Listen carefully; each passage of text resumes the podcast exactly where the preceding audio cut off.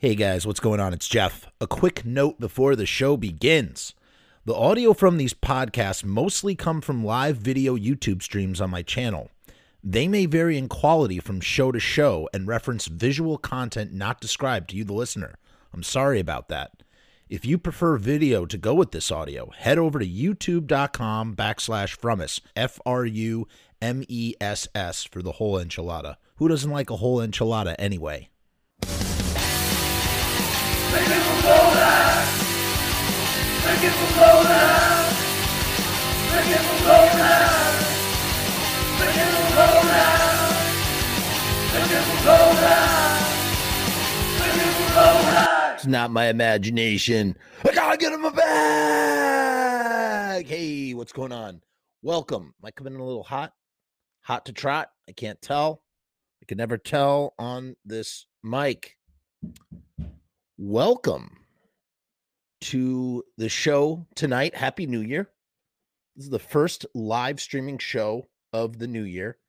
Took a couple days off to sort of regroup a little bit. Got a great episode planned for tomorrow night. More on that later. But tonight's show is all about the beef. And this is a heavy beef episode. I mean, this is a whole slaughterhouse full of beef. I mean, this is a big one. And I want to start off right away by saying a couple things. One, a lot of this stuff is alleged. It's alleged stuff. I don't know the precise details and facts. So I'm going to try and insert that word alleged as much as possible into the stream. But I'm putting it here at the beginning, a disclaimer that a lot of this stuff that I'm talking about should be taken with a complete grain of salt. Ultimately, we don't know what the truth is, and that this is merely conjecture. A lot of this is conjecture from YouTube, streaming, podcast, nerd. That's it. So putting that out there. Second thing I want to say. I consider myself to be incredibly scholarly about the Misfits. I think a lot of you would agree with that. That, you know, I could talk about the Misfits right off the top of my head. And, you know, same thing with the Beatles, with a lot of stuff. Black Flag is not a topic that I'm scholarly about. I could talk about the Ramones in a scholarly way. Black Flag is not totally in my wheelhouse. So I'm going to be leaning on other sources of information as I'm not speaking from a super knowledgeable place. I just want to put all of that out there before I start talking and we dive into this. I know some stuff, but I am not super deeply well-versed in the band. And I welcome, especially in the comments or in the comments under the video after this broadcast happens. What's going on, Aaron? Anybody to correct me or to weigh in or throw in their 2 cents. Okay. Just welcoming all that. We're talking about Black Flag, Hermosa Beach band out of California in the 70s. You have two big movements, right? I mean, you have two sort of what's going on, Thomas. Glad you love the podcasts. Why don't you hop on over to YouTube to join us? Easier to see your comments that way. You have a lot of different, punk rock epicenters sort of going down, but I would say that, probably the two biggest, at least in the States, are New York and LA. And by the way, I just want to say, Greg Ginn might be a genius, but we will be very unbiased towards his genius. Let's put it that way. We are not going to be walking on eggshells about any of this stuff, alleged stuff. So you have the LA scene, one of the biggest bands in the LA scene. We talk about like big bands. I think if you're going to list punk bands off the top of your head, you might say the Sex Pistols, you'll say the Clash, you'll say the Ramones. I think you would definitely say the Misfits. Nowadays, people would say the Stooges, maybe not, you know, 15, 20 years ago. 20 years ago, they wouldn't. 15 years ago, they would. But one of those bands is going to be Black Flag. Everybody knows who Black Flag is. I would argue that probably within the entirety of punkdom, Henry Rollins, the most famous front and long tenured frontman of Black Flag, is one of the highest profile punk rock sort of icons to sort of break through into the mainstream, right? Like Henry Rollins sort of transcended the punk underground, hardcore, whatever, and became an actor. He's in movies. He's a character actor and all this stuff. You know, he's speaking at colleges, all that sort of thing. You're very welcome, Jody. So, you know, Henry is so, and then associated with that, much like the Misfits, you know, Crimson Ghost. I'm already butchering this thing. Sorry, I'm doing the best I can. Associated with the Crimson Ghost is the or right up there along with the Crimson Ghost is the Black Flag bars. This is one of the most iconic punk logos. The Ramones crest, the Misfits fiend skull, and you know Crimson Ghost, and the punk rock barcode, as they call it, the Black Flag itself. Super iconic. All come from Black Flag. Black Flag were, I think, one of the things that made Black Flag not only what's kept them, you know, enduring for as long as they have was their work ethic. I mean, one of the hardest working bands there ever was, you know, just endlessly grinding. When they weren't rehearsing, they were recording. When they weren't recording, they were out on the road. They called their tour the Creepy Crawl. And the Creepy Crawl would go all across the United States. You know, they went to Europe. They went all over Europe. They'd come back. You know, they you know, go all around. Henry had that tattoo, the Creepy Crawl. He has the spider, and then it says Creepy Crawl on it.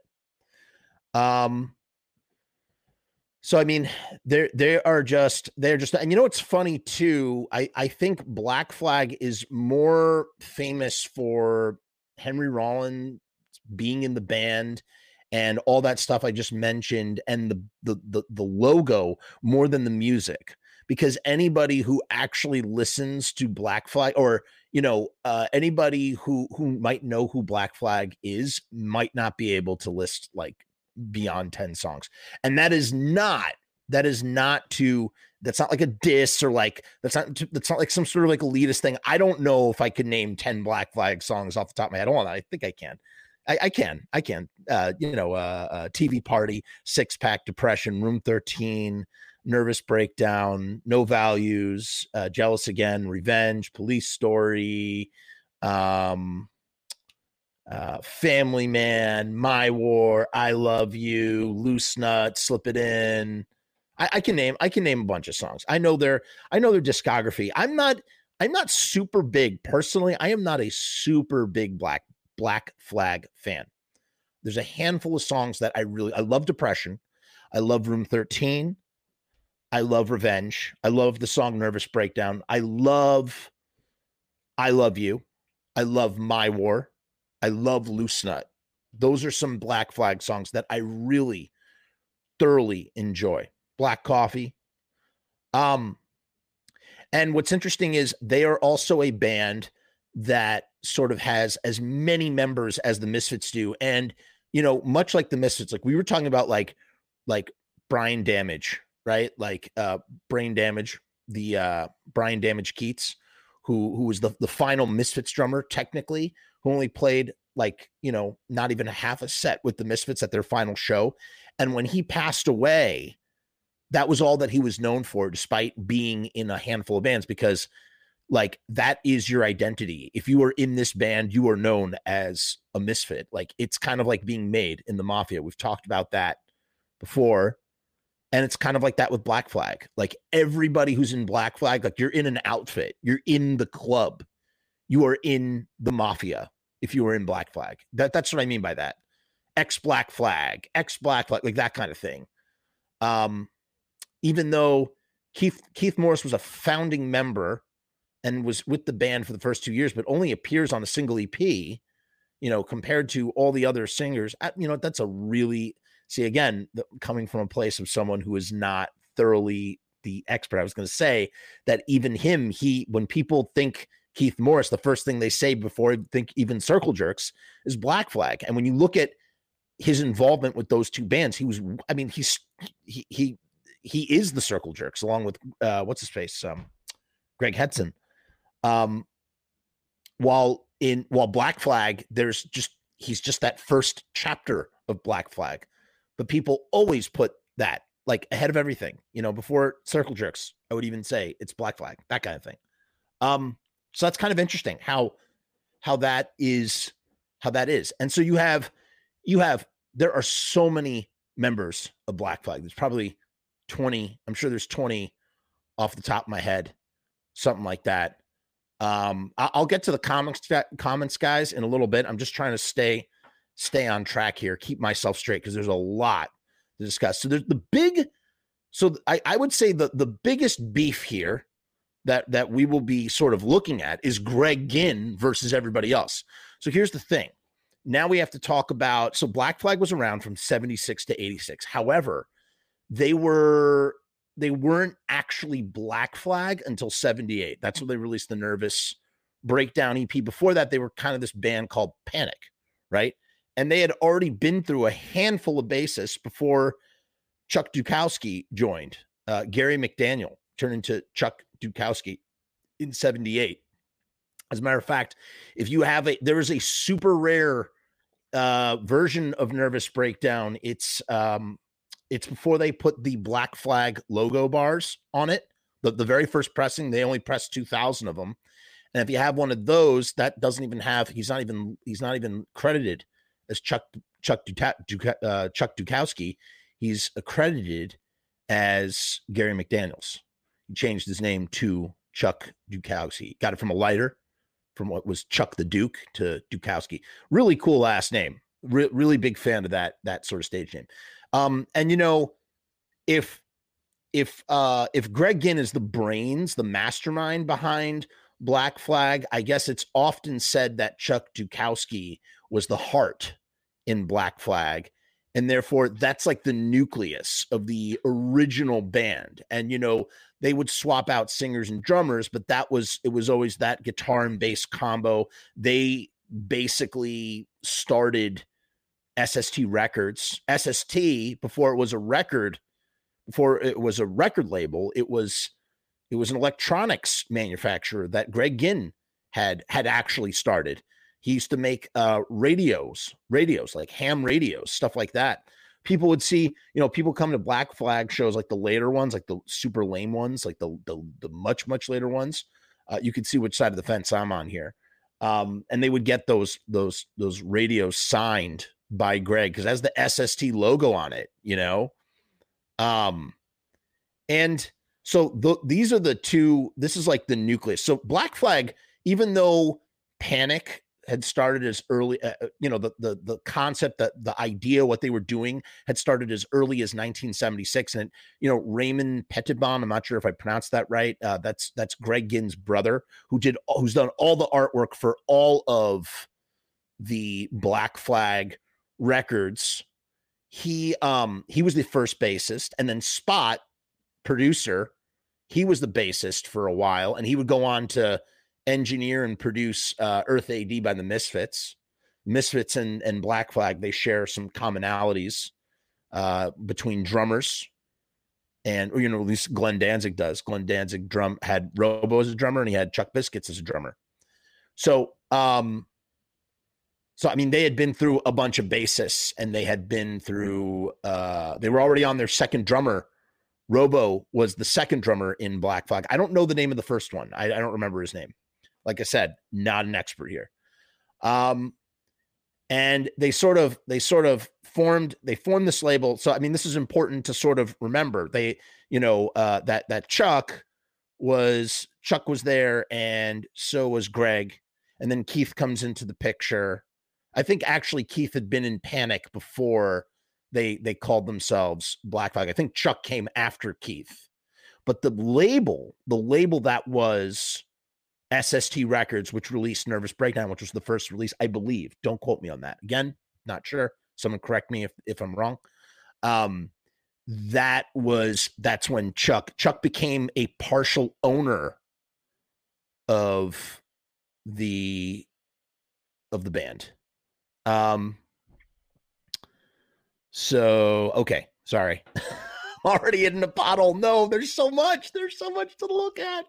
All right. So that's like the foundation of everything. And then here's what happens. And this is the pattern. As we said, the first beef that we're looking at, the main beef, there's like other little beefs, but they're not as major as, like, you know, all bands have like politics and, you know, this, that, and the other.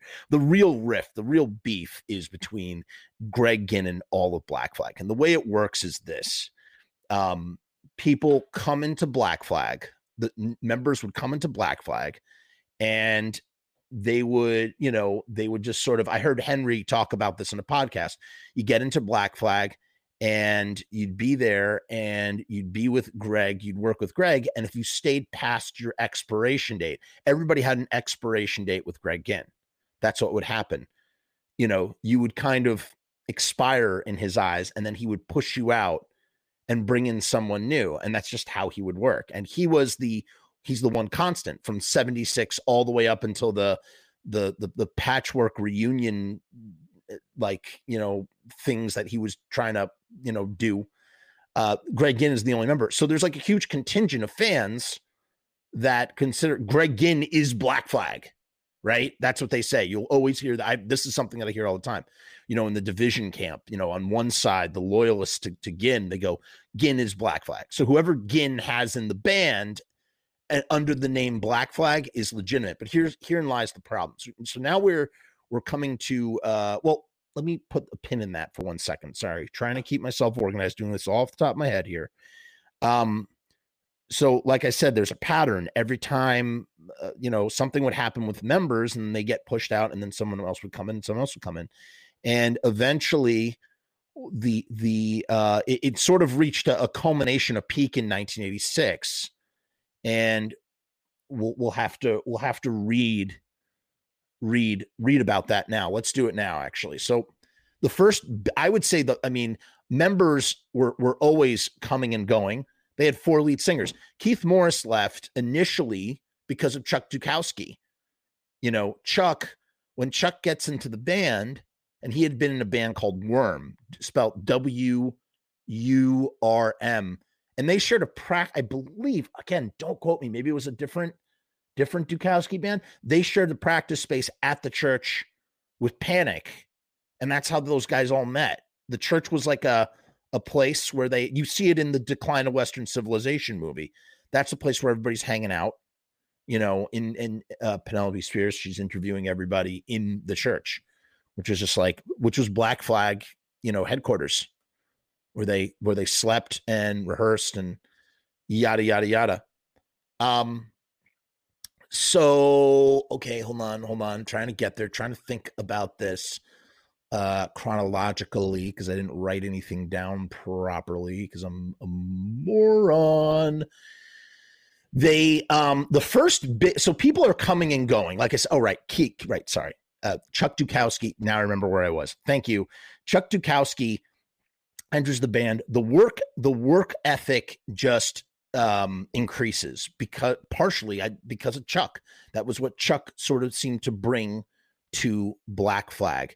And before that, the band, or at least up into a certain point, with Keith and Greg being technically the original founding members from Panic. Although again, I think the band is founded. You have to consider Chuck Dukowski a founding member. They become Black Flag when Chuck Dukowski enters the band. That's what synthesizes the band. So it's the same thing with the Misfits. We're always talking about, Diane D. Piazza was there before Jerry. It's like, dude, the Misfits became the Misfits when Jerry, Manny, and Glenn came together and synthesized. You know what I'm saying? So, all right, hold on. So then Keith Morris left because Dukowski couldn't stand the work ethic. It was too much for him, man. It was too much for him to handle. So he bounced, and he went on and he went and formed the Circle Jerks with Greg Henson, who was in Red Cross, right? He's in Red Cross. This is like a endurance trial of memory. I'm trying so hard to remember this. So so they formed the Circle Jerks, and then they bring in Ron Reyes, who was a fan. Ron was a fan. I don't know if I'm saying his last name right. Ron was a big fan. So was Dez. Dez was a fan as well. And, you know, Bill Stevenson is sort of hanging around because he knew Keith Morris since he was 8 years old, right? They go way back because Keith Morris's dad owned a bait and tackle shop, and Bill was a fisherman. He was since he was a little boy, so he was always in that store, you know. So he knew Keith as well. So, in matter of fact, I think the second Black Flag show was the first Descendants show. Descendants opened for Black Flag on their second show, and that was in '77. That was that with Tony Lombardo and what's the other guy? The other guy, the guitar player, Frank, maybe? I forget his name. So in any case, Ron joins the band. Ron exits the band like 6 months later. They give him that moniker on Jealous again. Dez joins the band. Dez moves over to rhythm guitar. Henry joins the band. Like, there's a lot of shuffling. A lot of people leave. They had this drummer named Emil for a while. They had Chuck Biscuits for a whole year in 82, which is, you know, they couldn't record because of a beef with Unicorn Studios.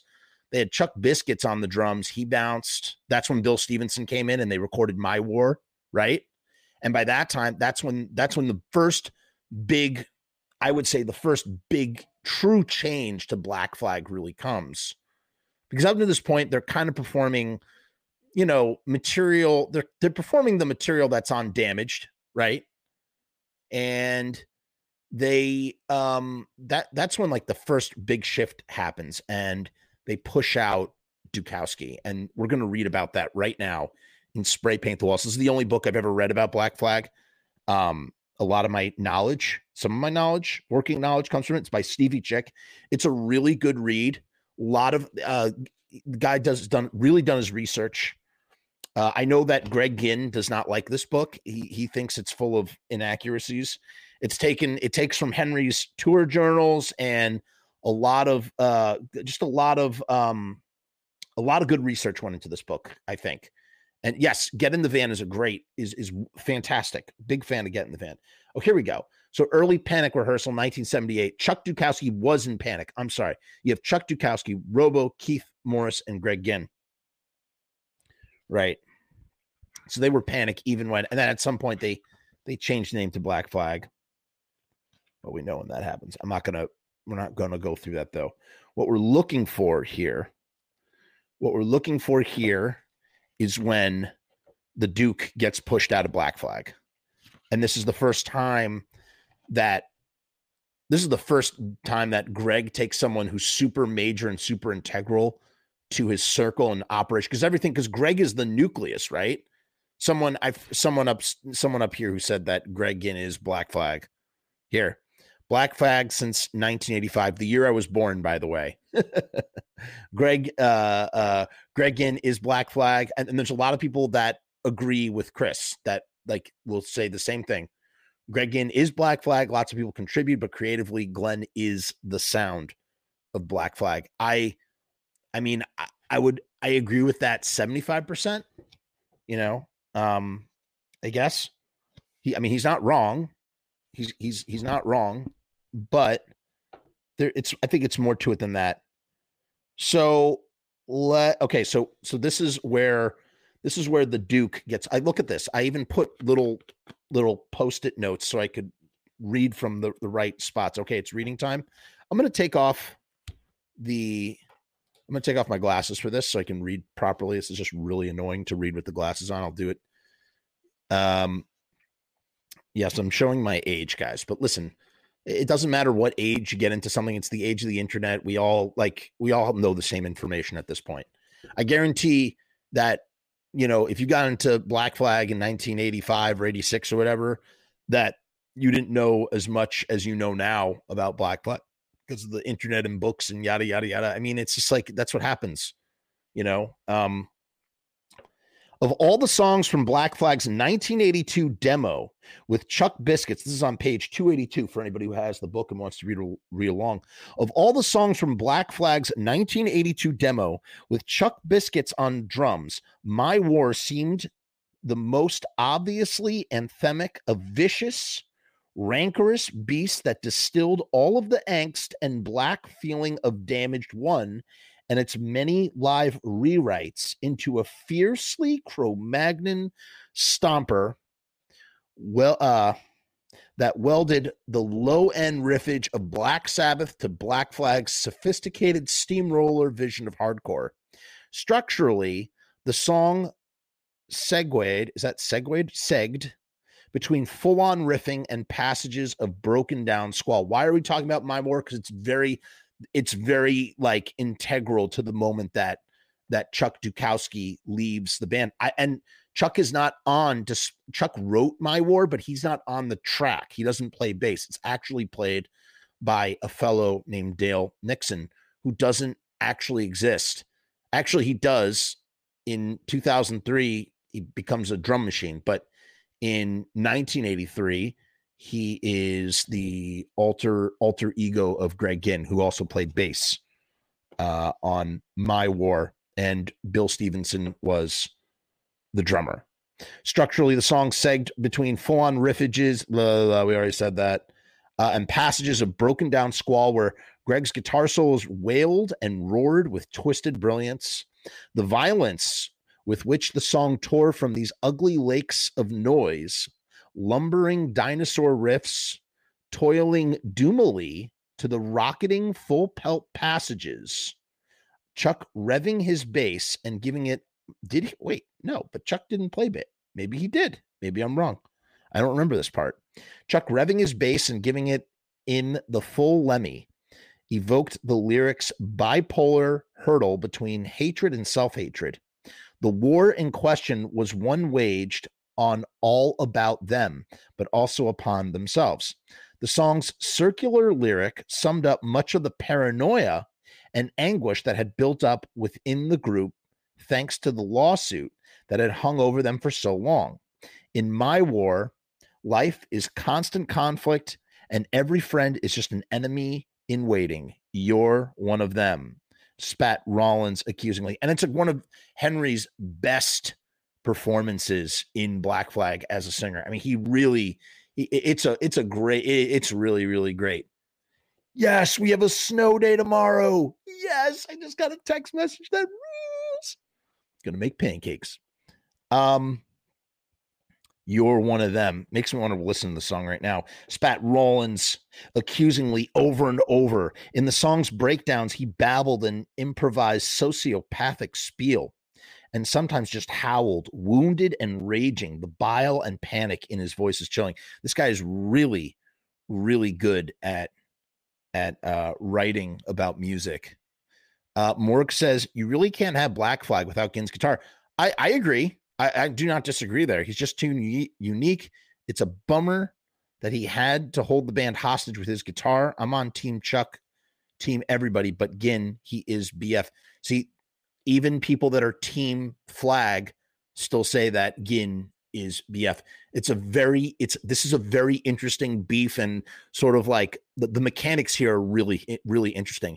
And it's an interesting sort of anomaly in some of the previous case studies we've done about what makes a band, and we're going to get into that too. But I have, oh my God, this is going to be such a long episode. I don't want this to be a long episode, but I can already tell that we're just knee deep in it. I really feel like we should have read the lyrics to what My War is, but we all know what they are. My War was an obvious choice for the first album Black Flag would cut following the collapse of the Unicorn embargo. So what is the Unicorn embargo? I'm going to try and nutshell this as quickly as possible. And I don't, I'm not even going to use all the information because I don't know all the information. Unicorn Records, it was a record studio and a record label, and I believe they put out Damaged One.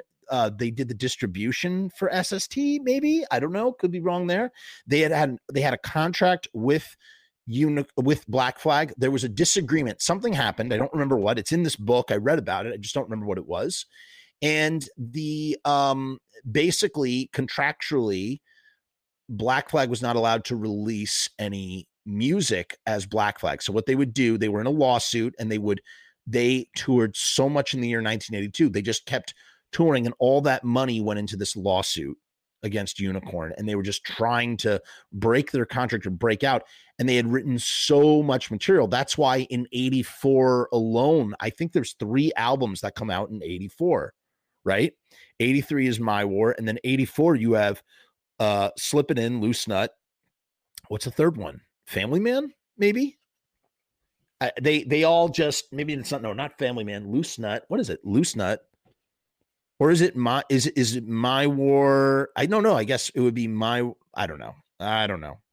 Someone correct me on that, please.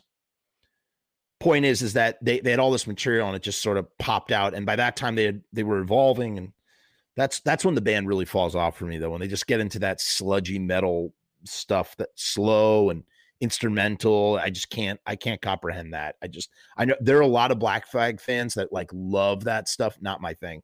Now, I like the earlier stuff, the more punky stuff. But that's the thing about Black Flag. They were never looking back. They were always pushing forward, just like Glenn Danzig and his progression. Glenn Danzig never looked back. You know, he would fold songs. He would fold older songs into the set list of his new bands. He would take Misfits songs and put them in Sam Hain set lists. And then he would take those. He takes some Sam Hain songs and some Misfit songs and then fold that into the early Danzig set list when he didn't have enough Danzig material. But like, you know, yes, this is live. Johnny Bob Goldstein, you are live. Welcome. And I'm sorry to ignore all the comments. I'm trying to stay on point, but I'm just going to say, yeah. Okay. So Chris, who's been a fan since 85, does agree that Spray Paint the Walls is a great read. That's awesome. That's awesome. It's good they broke up in 86. It was over. Ginn's revivals sound sad. They do. They really do. We're going to talk about that. So, I mean, Chris is a Ginn purist, but he recognizes that the revivals are terrible. There are some Ginn purists that don't, who are just so blind. They're so blindly devoted to the Ginness of it all. I personally, I think Ginn is a real jerk. I think he's a genius, but I think he's a real jerk. From all the stuff that I've read, all the things that he's allegedly done. I just don't want to speak out of turn in case I might be wrong about something. So the Unicorn thing, so they're out there like touring. That's when that's when Biscuits is in the band, and they are just touring. And then I think he moved over to the Circle Jerks. I mean, he played with everybody. Chuck Biscuits, man, what a career. I wish he would put out a book. But in any case, they were just touring and touring and touring. They wanted to release music. Eventually they did release something called Everything Went Black. And it was Chuck Dukowski who actually went to jail. He was he was in contempt of court over that lawsuit and went to jail for releasing music when they weren't supposed to be releasing music, something like that. And then in 83, they had that big Santa Monica show where there were thousands of people that showed up over the summer of 83. That's when the Misfits, one of the final Misfits shows, that's when the Misfits opened up for Black Flag. One of the biggest shows that the Misfits had done up until that point. In any case, let's get back to this reading real quick. So that's what the Unicorn embargo is, a statement of the group's strength, their cockroach-like ability to outlive all the adversaries and the ire and the anger that fueled it and sometimes united them. The group finally recorded My War. Okay, never mind. So yeah, so he is not on the recording, but of course he played the song live because they were playing that song. They were playing that song in 82 before 83. So of course he would be. Of course Chuck Dukowski was playing on it, right? The group finally recorded My War for the second Black Flag album, for which it was the opening title track. Would, however, scarcely resemble that which cut the demo. So the demo version is different. I don't think I've heard that's with Chuck Biscuits. It says right here, Chuck Biscuits had long ago been replaced by Bill Stevenson. They had done a demo, a whole demo. I think it's like 13 songs with Chuck Biscuits on drums, and those are the only recordings of Chuck Biscuits with Black Flag, apart from live recordings. But Bill Stevenson is now, and Bill, you know, this is when Bill starts to really become an engineer and a producer, because for those of you who don't know, the Blasting Room out in Colorado, that's Bill's outfit, and he is a maverick genius producer and engineer.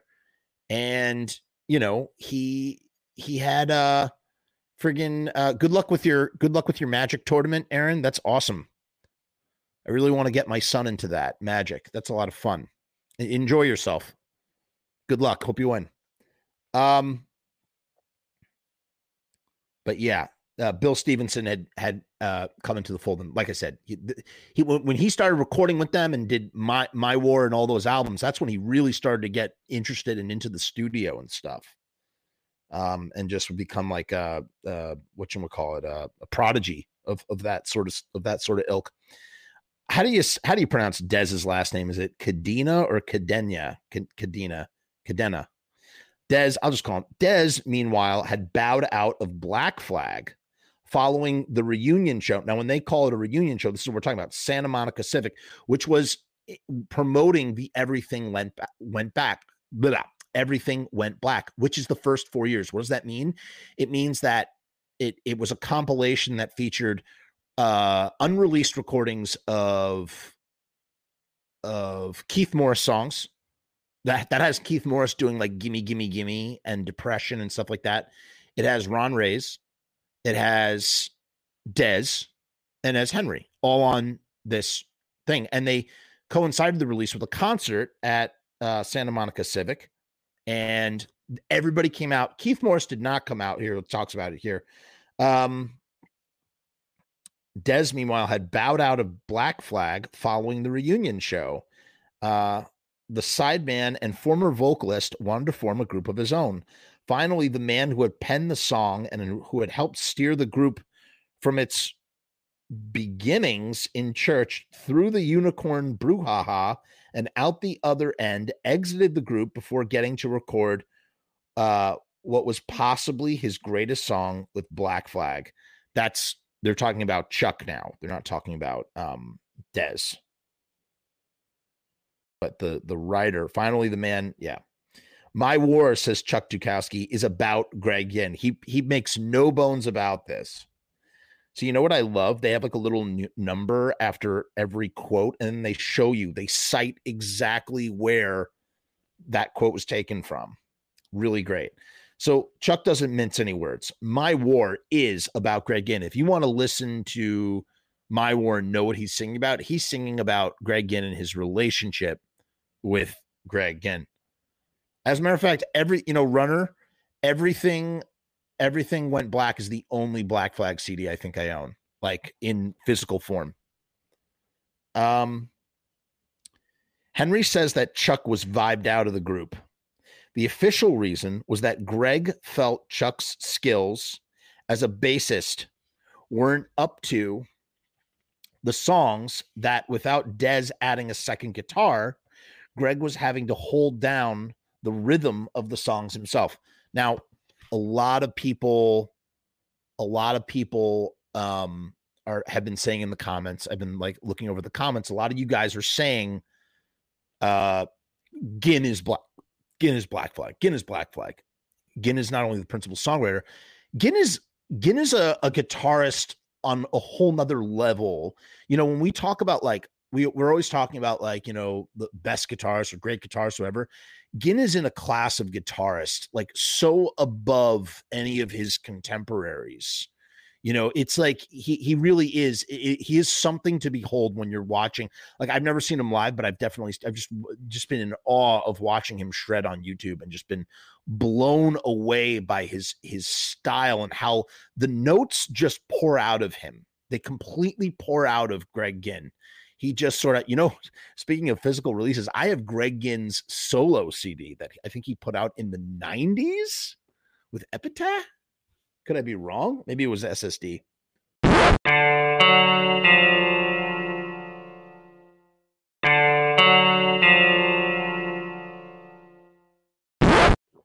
In any case, so the official reason for Chuck being pushed out was because he just technically couldn't keep up. Now, here's what's interesting, though, and we'll look at this in the interviews. Matter of fact, maybe we should jump over now because we can't just keep reading.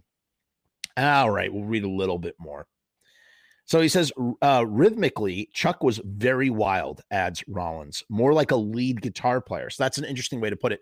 You know, you hear all the time about guitar players that switch over to bass and then they play bass like a guitar player, or you'll hear like, oh, that guy isn't really, you know, when you think of bass, you generally think of a rhythm instrument that might be sitting in the pocket, holding things down, right? But then you have outliers out there that are doing all sorts of, I mean, in other genres of music, you wouldn't consider like funk, the bass isn't sitting in the pocket. Reggae, the bass is leading things. It's the guitar that's the rhythm. The guitar is doing the uptick, the that's all rhythm. It's all rhythm guitar. And you have the bass is what's driving everything. You look at Paul McCartney, who was a guitar player who had switched over to bass. Paul, if you listen to isolated bass tracks of the Beatles later on in the last few years of the Beatles' existence, Paul's not even repeating himself. He's a rhythm. He's holding the rhythm down. He's not even repeating. He's not repeating. This is insanity. Do something like that. So you have these outliers that go like above and beyond. And it's interesting how the author here says that Chuck is more like a lead guitar player than he is just, you know, keeping the rhythm. Listen to the bass lines. He wasn't laying down rhythms. He was all over the neck. And this drove Ginn nuts. At the time we started working on My War, Greg said, I'm having a real hard time with Chuck. I'm having to play to the drums. I'm not a rhythm player. I'm a lead player. Sometimes we'd practice Can't Decide all afternoon. Ginn's music had all these off-time holds. It was not straight time. He insisted Gimme, Gimme, Gimme was never played properly. Greg, Bill, and Chuck would do the intros to the songs. I'd be there with the mic waiting for the vocal, and Ginn would say, no, come on, Chuck. You'd see Chuck practicing to a click track, trying to get himself more in line. Finally, they could no longer play together, so Chuck said, I'm quitting. I'm going to manage the band. Greg asked me to leave Black Flag. He said it was him or me, says Chuck. I felt like I didn't have a choice. After Greg told me I was out of the band, I went back to Germany to clear out the house of my grandmother who had died. I remember sitting in the attic thinking, everything I've worked for, it's gone. I was just going to walk away. I even thought about staying in Germany permanently, even though I can't really speak the language anymore. When I came back, I prepared to make a new life for myself outside of SST and Black Flag. It was very hard. But when Greg asked me to continue running the label with him, and I agreed. I think he found he needed me to run it. It's a complicated job. I liked running the label. I enjoyed the business side of music. I had invested so much of myself in SST already. I felt okay about it. I had invested so much. I had a big role in signing the bands for SST, the Minutemen, the Meat Puppets, the Descendants, Sonic Youth, Dinosaur Jr., Husker Du, Soundgarden, and more. I am so proud to have played a part in signing those bands. We had such a great group of musicians. It's really a shame that most of them ultimately had problems with SST. Now, it's interesting to note, here's another interesting note about that. Take a look at SST. SST is still going. It's never stopped. But look what happens Dukowski leaves the label like for good in 1989. All of those bands, the creme de la creme of SST, it was all in the 80s. What came out of the 90s? It was all that's all Ginn. So like Dukowski is so integral in the signing of good, talented music. You know, it's just interesting to note that switchover as well. So in the immediate aftermath of Chuck's exit, Rollins considered tendering his resignation from the Flag and starting a group of his own with Chuck. I said, "Do you want me to come with you?" remembers Henry, because at that point I was more in line with Dukowski spiritually. He was more the My War guy. Greg was the Loose Nut, later Flag album guy. Both were cool, but they were two clearly different brains going on. One guy was going for the Darwinian, Nietzschean thing, while the other was going for the more introverted, intellectual, less tactile Ginn thing. Chuck was about getting the blood flowing. When I said, "Do you want me to go with you?" he answered, "No, you should stay in Black Flag." So I did. Dukowski says, "I felt a kinship with Henry, and more so than Keith or Dez. I felt Henry knew how to sing my songs. Keith is a great singer for Wasted, but not so much for My War or What I See. Henry and I spoke with the same emotional language." You know, Chuck took Henry in under his wing. Chuck was the guy who decided that he should be in the band and took him in under his wing. It was like, you know, his little brother in a weird kind of way, in that kind of way. He says, "They're all great singers, just that Henry was easier to write for. So it was a horrible shame that I had lost all that I had worked for so hard in Black Flag, just as I was hitting my stride. Henry offered to leave Black Flag and start something else with me when I left. I think it was a mistake I didn't do it." It might have been. Could you imagine what that would have looked like? That would have been very interesting. Greg Ginn pushed out every member of Black Flag until he got to Henry and realized that he was too popular to replace. That's what I was waiting to get to, and I just didn't want to do a bad job of saying it. Ultimately, we were just talking about before I started reading about how Dukowski left the band. You know, you have this situation where Ginn is Black Flag. He is the core, the center. But what happens with Henry Rollins is that Henry starts doing the spoken word thing. He steps outside of the Black Flag paradigm. Unlike everybody else, even Chuck Dukowski, all of them existed solely in Black Flag. And so it was easy for Ginn to go, "I'm Black Flag. You no longer suit my needs. I'm pushing you away. I'm pushing you out. I'm kicking you out." But with Henry, it wasn't so simple. Because why? Because Henry was his own entity. And this is what we were talking about with at the very, very beginning of this stream, where Henry Rollins is like the only guy in the whole punk space to transcend punk. People who don't know a single thing about punk music know who Henry Rollins is for his acting work and just everything else that he does. You know, he transcended that. And even when he was still in Black Flag and started doing the spoken word thing and was coming up and coming up in the ranks, when Ginn wanted him gone, he couldn't do so. So what did Ginn do? He quit the band. That was his only move. He couldn't push Henry out because he knew that he needed Henry in order to be Black Flag by that point. Henry was just as much of Black Flag as he was. He was at that point. And so what did he do? He killed his creation. And he was more invested. He started to really get into instrumental stuff. He had another band called Gone that was opening for Black Flag on those last tours in 86.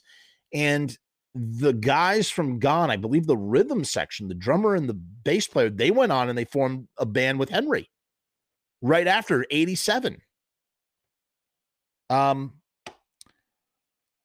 Greg at blah, blah, blah, blah, blah, blah, blah. Greg pushed every member out until he got to Henry and realized he was too popular to replace. It's true, continues Chuck.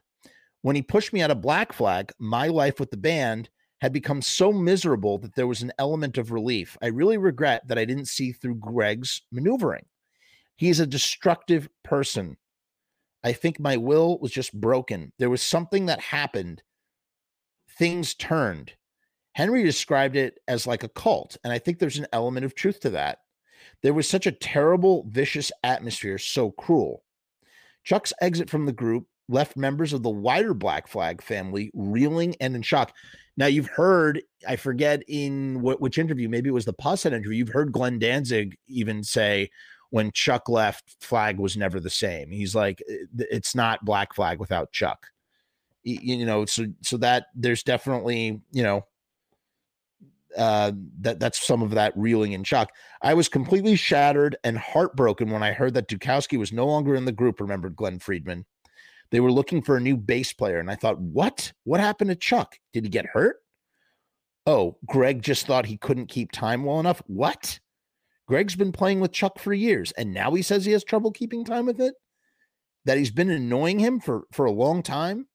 He was fired, supposedly, because Ginn was working on more rhythmically complex stuff, which required really tight rhythm and tempo. Why not just get a second rhythm guitarist, you know, to replace Dez?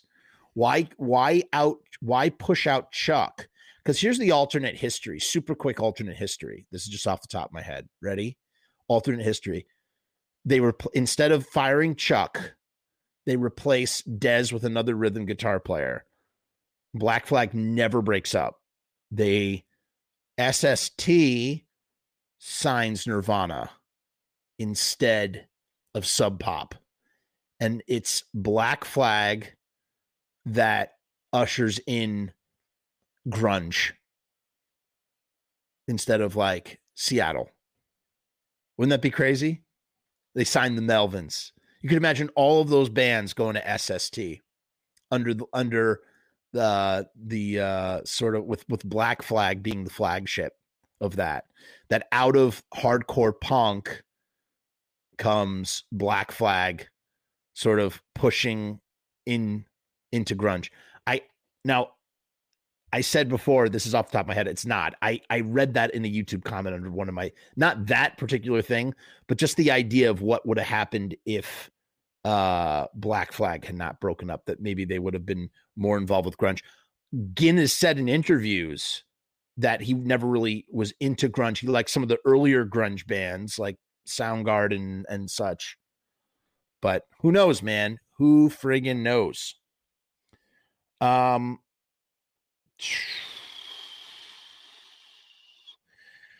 With Duca, all right, here we go. But that's why I got canned. But that's also what attracted me to most to the band. This guy speeding down and slowing up based on the emotions he was feeling for the music at the moment. That's the kind of player that Dukowski was. He was an emotional player.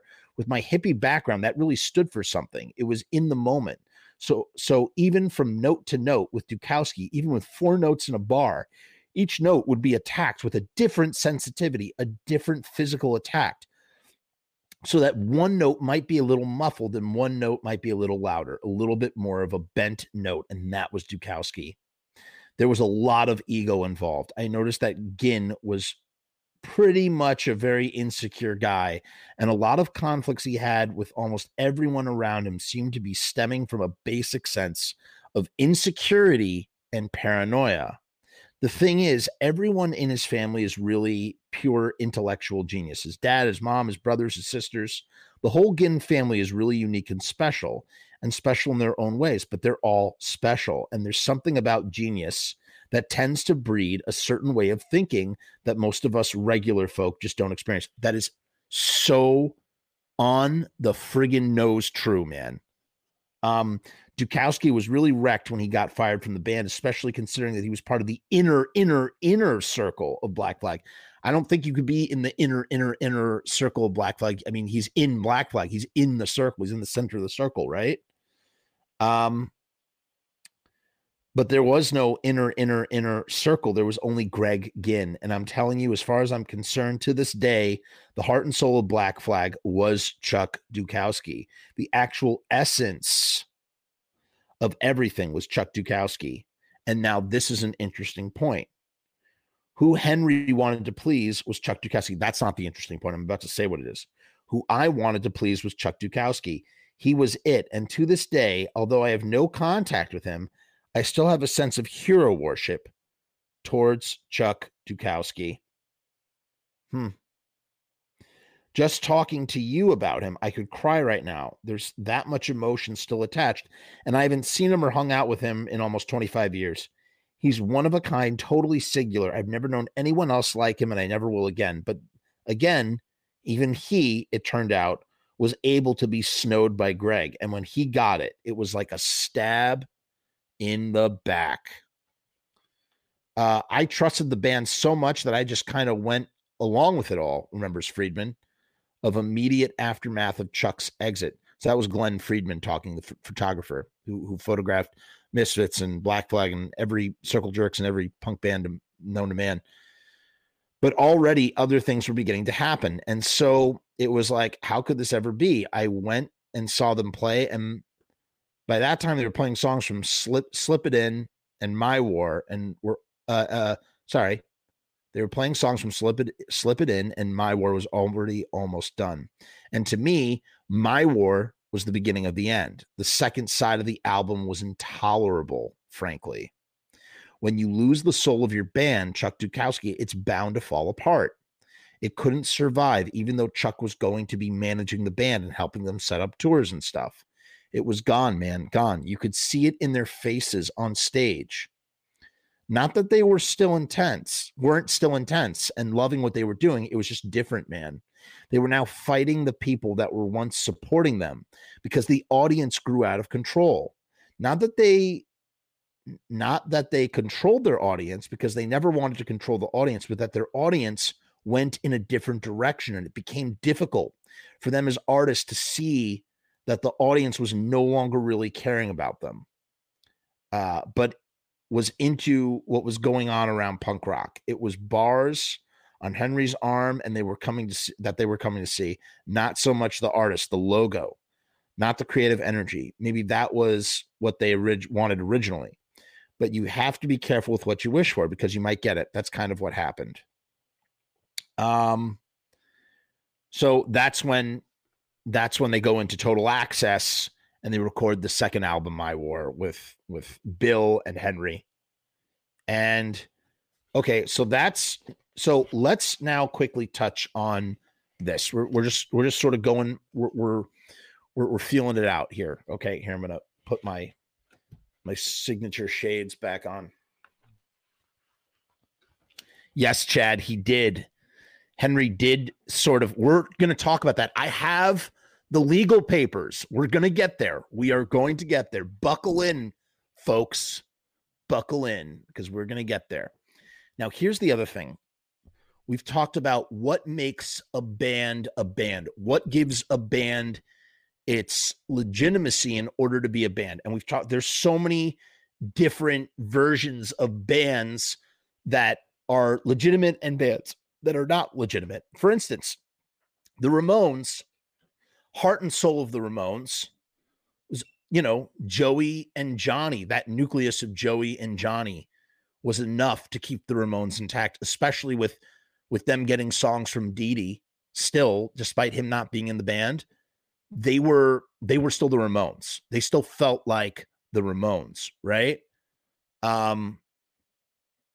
Even Black Sabbath, Ozzy and Bill Ward bounce, and they get what's his name? They get Vinny on drums, Vinny Appice, whatever the hell his name is, and or is it Carmine? Maybe it's Carmine, his brother. It's Carmine, not Vinny. Carmine, and Ronnie James Dio, and they are they're different, but it's still that's Black Sabbath. People accept that as Black Sabbath. There are some ways, because Tommy Iommi and Geezer Butler, they are the heart and the soul of the band. What is the heart and the soul of a band, or what is it that gives it a band its thing? I think you need to have at least two or three or four of these qualities. You need to have a founding member or multiple founding members. You need to have the principal songwriter, singer-songwriter, You need to have the frontman singer or the frontman singer songwriter. You need to have one or all of these elements in order for a band to still feel like a band. Look at a band like, what is an example of a band that just has the original frontman guy and that has a rotating lineup? You know, oh, here's a great example. Leaving, even though you could argue that, you know, there are other members of Fear that make Fear Fear, Leaving is Fear. Whoever Leaving has backing him up, it's still going to be Fear. Like, everybody would probably agree, oh, Spit Sticks isn't there, that's okay, it's still Fear. He is the nucleus, the heart, the soul. He's the front man. He's the lead singer. I don't know if he was the songwriter or not, but you could swap out any guy. Joey Head from DOA. He's the only constant member, but no matter who he's with, whether Chuck Biscuits is there or not, or his brother Dimwit is there or not, or Randy Rampage is there or not, it's still going to feel like DOA. Lemmy from Motorhead. As long as you have Lemmy from Motorhead, it's going to be Motorhead. You know what I mean? So it's like you need to have, there is this element. The Red Hot Chili Peppers, Flea and Anthony Kiedis, both founding members, both songwriters, and Anthony Kiedis is the frontman vocalist, unchanged. Metallica, look at Metallica. You have two founding members. You have the lead singer, vocalist, and songwriter who's still there, even though you would say that Kirk Hammett is essentially an original member, even though he's not, because you had Dave Mustaine was there before him. I think there was another guitarist even before him, right? I will agree with this, yes. And then you have bands that I agree, man. X is four people, right? X is four people. Billy Zoom, DJ Bonebreak, John Doe, and Exene. Without those four, you don't have X.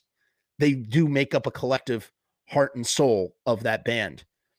So it's like a weird sort of thing. Look at the Misfits. You have one founding member bringing back his original guitar player brother, but the singer, songwriter, frontman is not there. It's not the Misfits without Glenn Danzig, right? So it's like, it's interesting how, yeah, Megadeth. Look at Megadeth. Dave Mustaine. Well, wasn't the other guy, the bass player? He was there for a long time, but nobody thinks of Megadeth and they think of the other guy. They look at Dave Mustaine. In the case of Black Flag, it was never the nucleus was not around the singer, just like with Black Sabbath. So you didn't need Keith Morris for it to feel like Black Flag.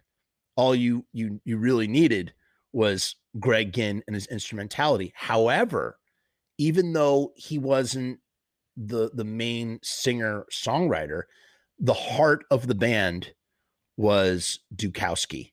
And when Dukowski left, a lot of people unanimously felt, as we were just reading this book, they had lost. Is that to take away from Bill and Kira, their version of Black Flag, that lineup of Black Flag, the Slip It In lineup of Black Flag? No, I mean, that's absolutely a valid form of Black Flag. But at that point, it's almost like that heart and soul, I guess, maybe gets transferred from Dukowski into Henry Rollins in a way, and then Henry Rollins is carrying Dukowski's torch. Remember, he says, "Do you want me to leave with you, Chuck?" And he says, "No, stay with Black Flag." He's carrying the torch.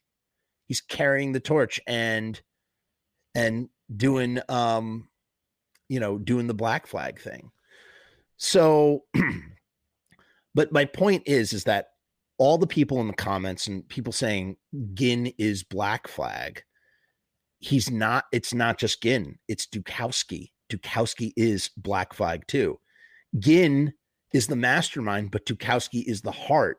And as you just heard from all those people in this book, that without Dukowski, a crucial element is missing. And that's why the band evolved and changed and wasn't the same Black Flag that everybody loved in the early 80s and eventually fizzled out in 86, right? And, you know, they were moving towards sludge, like sludge metal and instrumental and all this stuff. They weren't doing that with Chuck in the band. When Chuck leaves, it's like Chuck is the line that tethers Greg Ginn to the ground. His limited rhythm playing is what, you know, almost prevents Greg Ginn from maybe flying off the rails in the way that he did. And so when Greg sort of, you know, killed this part of his band, he's now left unchecked in any shape or form. And the band goes in the direction that does, and eventually it fizzles out. It gets to a point where, you know, again, Greg's ready to push out Kira. Greg pushes out Bill. Now Greg wants to push out Henry. Let's read that real quick before we move on. Moving on to the next part of our story here. To replace, here we got to take off the glasses again. By the way, if this is your first time joining us, please do me a favor. This is super important, you guys. Please make sure to subscribe to the channel. Hit the subscribe button, like this video, and leave a comment, please. These things really help support the channel. Very important stuff, especially the subscribing. So here's the next little part of our story. The 1986 tour would prove especially dispiriting for Henry. So quick setup. I really want to move on because we have a few more things to cover, and they're important. But this is the end of Black Flag we're about to read. So there is, even when the Duke gets pushed out, when Chuck Dukowski gets pushed out, the lineup of Black Flag does restabilize and ends up touring and putting out so much material. They put out 4 or 5 albums over 2 years, something like that. 4 albums, EPs, you know, the process of weeding out, who's got the 10.5-inch, all this stuff starts coming out. Annihilate this week. Family Man, Loose Nut, Slip It In, My War. Am I missing something, you guys? I'm probably missing something. In any case, that version of the band also annoys Ginn. So he, as I said, he pushes out Kira. She finds out from Chuck. Chuck hits her up and goes, "Hey, they don't want to play with you anymore. You're out of the band." And I just want to make a quick note of Kira. Kira is an unsung hero of like women in punk rock, because she's in one of the toughest, like, you know, gnarliest bands out of LA. And she's holding her own. What she endured was so rough and tough. And she, no matter how much she wanted to quit, she never, ever, ever gave in to whatever, you know, feeling of maybe I this is too much for me, I want to walk away. She never did. She stuck that course all the way until they said, "We don't want you anymore." But that just to quickly note that she was really something else, just tough as nails, and just really, really something else. Greg would rehearse this band and just grind them into dirt with rehearsal, getting them to play these notes so heavy. They would just practice for hours and hours and work it. And this is when Bill, and if you watch Bill play, Bill is one of my favorite drummers to watch. He is absolutely one of my favorite. She was in college the whole time that she was in Black Flag, Kira was, and she would come and go, but she was kicked out. She did not leave because of college. It made sense for her because she was ultimately in college, but she was pushed out. But Bill is one of the, go watch a video of Bill playing drums. He is, I saw Flag live in 2013 at Irving Plaza with TSOL opening. One of the best double bills I've ever seen, man. Just I'm sitting there and I'm watching Flag and I'm enjoying myself, but the person I'm really just gravitated towards is Bill Stevenson, watching the power. He doesn't move his arms. When he hits, look at the way that he hits. And again, I'm not a drummer. I don't know how to play the drums. But if you notice that when he's hitting the drums, he is not really moving his arms very much. All of the power is in his wrists. It's like he conserves energy by wiring all that hit power to his wrists instead of, flailing his arms around. He doesn't need to do it. He's not a flashy player. You might be tempted to call Bill Stevenson a meat and potatoes drummer, but he's not either, because some of those, whatever you call them, beats, timings, rhythms that he's doing, especially the stuff in all, it's like, I mean, it's crazy. It's all over the place. He is something else. Yes. Riot Stick. Josh, you're right. Marky as well. If you, anybody who's ever seen Marky player, really Marky, not as much as, I don't think there's much video of Tommy doing this, but it's all in that wrist, the that sort of thing. He is, yes, Joe, I love the way you're saying this. Stevenson is a master of economy in the way he plays and sets up his kit. It's something else, man. It's just something else. And you sit there and you watch this guy and you're just kind of like, one might not even do a double take at a guy like Bill, because he seems like a very humble dude. He's just he doesn't care about looking fancy or flashy. And then when he gets in there, what a backbone, that all of that, a lot of that power, I think, after reading this book, that comes from his Black Flag years, being in that rehearsal space with Kira and Greg and Henry, and just hitting those drums so hard and having to learn how to, do that in an economical way that makes sense for the situation. So in any case, he gets pushed out. Kira gets pushed out. They bring in this guy, Anthony, and I don't know, his name's Cell, C-E-L, C''E-L. That's the final lineup of Black Flag. And I don't know. Let's just read a little bit further. This is when things die. Hold on.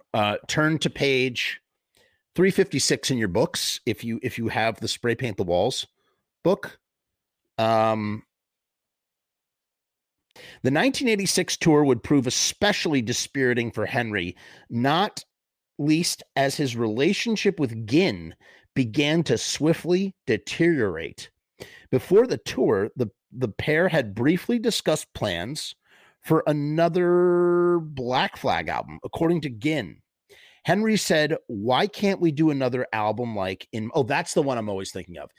Family Man, In My Head, Loose Nut, Slip It In, and My War. And In My Head, Family Man, Loose Nut, and Slip It In, same lineup. That's Kira, Bill, Ginn, and Henry. So in like a year and a half, 2 years, they put out 4 albums worth of material.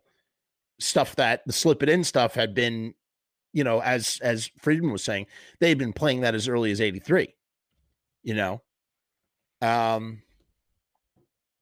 there's that. So Henry wants, when they're talking about doing another album, Ginn and Henry, because they're the nucleus of the band now. They're the brains of the band, let's do another album like In My Head. So people won't always trying to catch up with what we're doing. And he never said that before. He had always trusted me. This is Ginn talking, by the way. And he had never said that before. He had always trusted me to go in directions music-wise that he might not understand at first, but then in the long run, they made sense with him. But he understood that was against the grain commercially. because that's what ultimately Black Flag turned into. After Dukowski leaves, or even maybe before Dukowski leaves, they're moving away. As we said, we've used these words. They're words that are often used to describe Black Flag. I'm not inventing this. This is not new. Sludgy, metally, instrumental, freeform. Ginn was big on the Grateful Dead. You feel that in the DNA of that later Black Flag stuff. A lot of it is alienating all the people that were in the hardcore punk scene and loved Black Flag. They just did not get what they were doing. None of it was commercial. All of it was about just chasing the sound. That's what Ginn was doing. He was chasing the sound. He was not, he was not, whatchamacallit. He was not playing to the crowd. For Greg, this comment, the thing about let's do another album, like In My Head, for Greg, this comment was enough to guarantee Henry's excommunication from the group's inner circle to receive the same treatment that had been doled out to Chuck, to Kira, and to countless other members before. It was, after all, Greg's band, and if Henry wasn't willing to give himself wholly to Greg's creative whims without question, then he could leave the band. Only Henry wasn't just a member of Black Flag anymore. With his extracurricular activity, his spoken word performances, his early publications and work with writing for magazines like Spin and The Village Voice, his media profile, that's what we're really talking about. What we're talking about, Henry just like transcending the punk world altogether. His media profile was just so much bigger than Greg's, and all of Black Flag, or equal to Black Flag. Henry said after a while, and it was Chuck who turned him on to the spoken word stuff. After a while, Henry was starting to do tours. When like Black Flag would get off tour, he'd go on a spoken word tour. He'd hop in a truck with Black Flag roadie. I don't think it was Mugger. It was somebody else. And they would just go and tour. And they'd go around, they'd be doing their thing. And he said that he was drawing, at first he was drawing anywhere from 12 to 50 people a night, but eventually he was doing Black Flag numbers in certain places.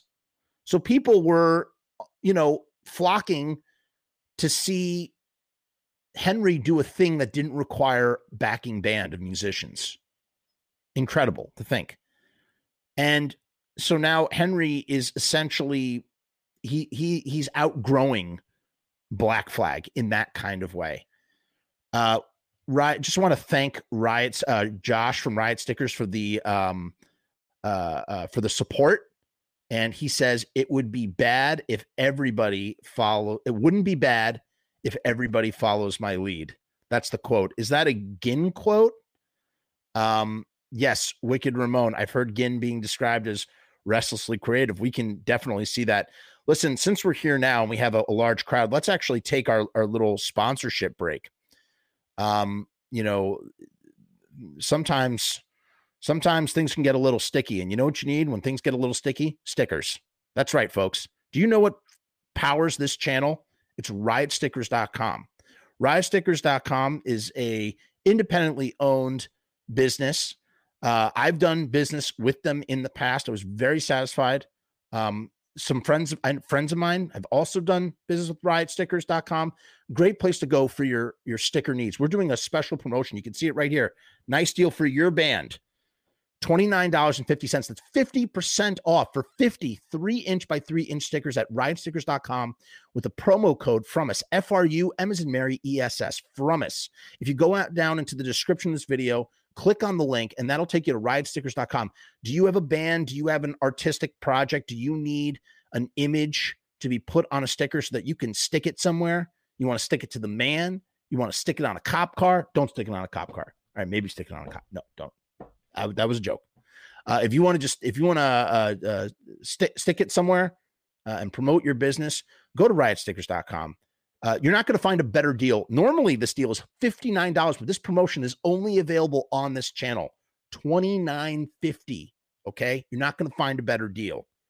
And with that, we got to go to the 60-second video. RideStickers.com. Ride Stickers. We are the.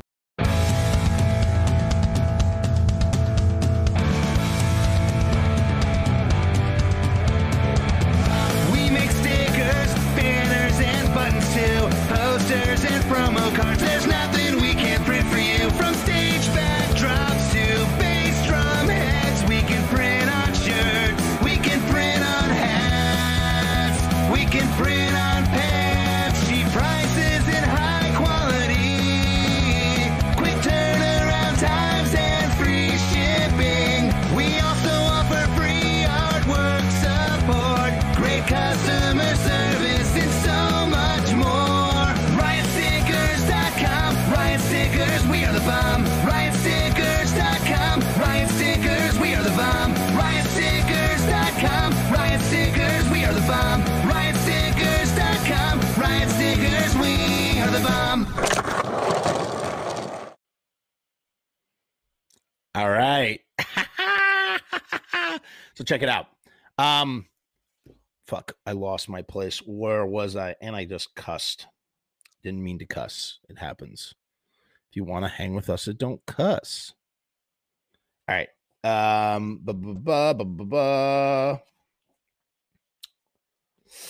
So, all right. So we were talking about Henry.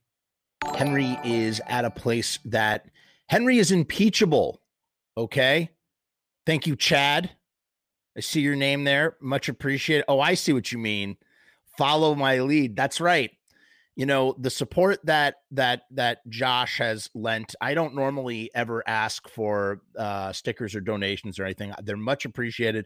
Tips and things are much appreciated when they come. Yes, you should follow his lead for sure. That's what keeps us going. Much appreciated, Chad. I really appreciate the support. The man isn't who we think it is anymore.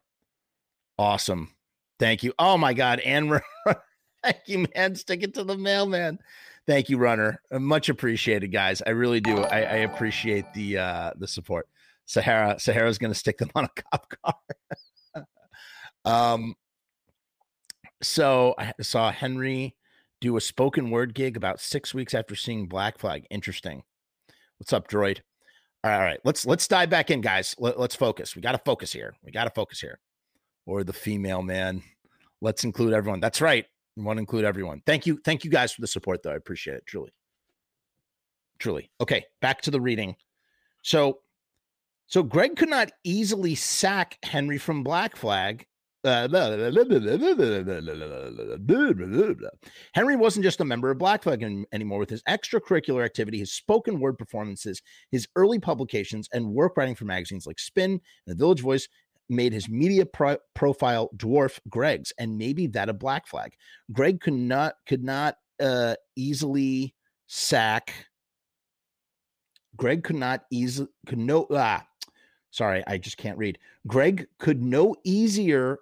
Henry from Black Flag than sack himself. It didn't help that Greg's parents liked Henry. Henry used to live in a shack on Greg's parents' property in the backyard. You know what I mean? I can't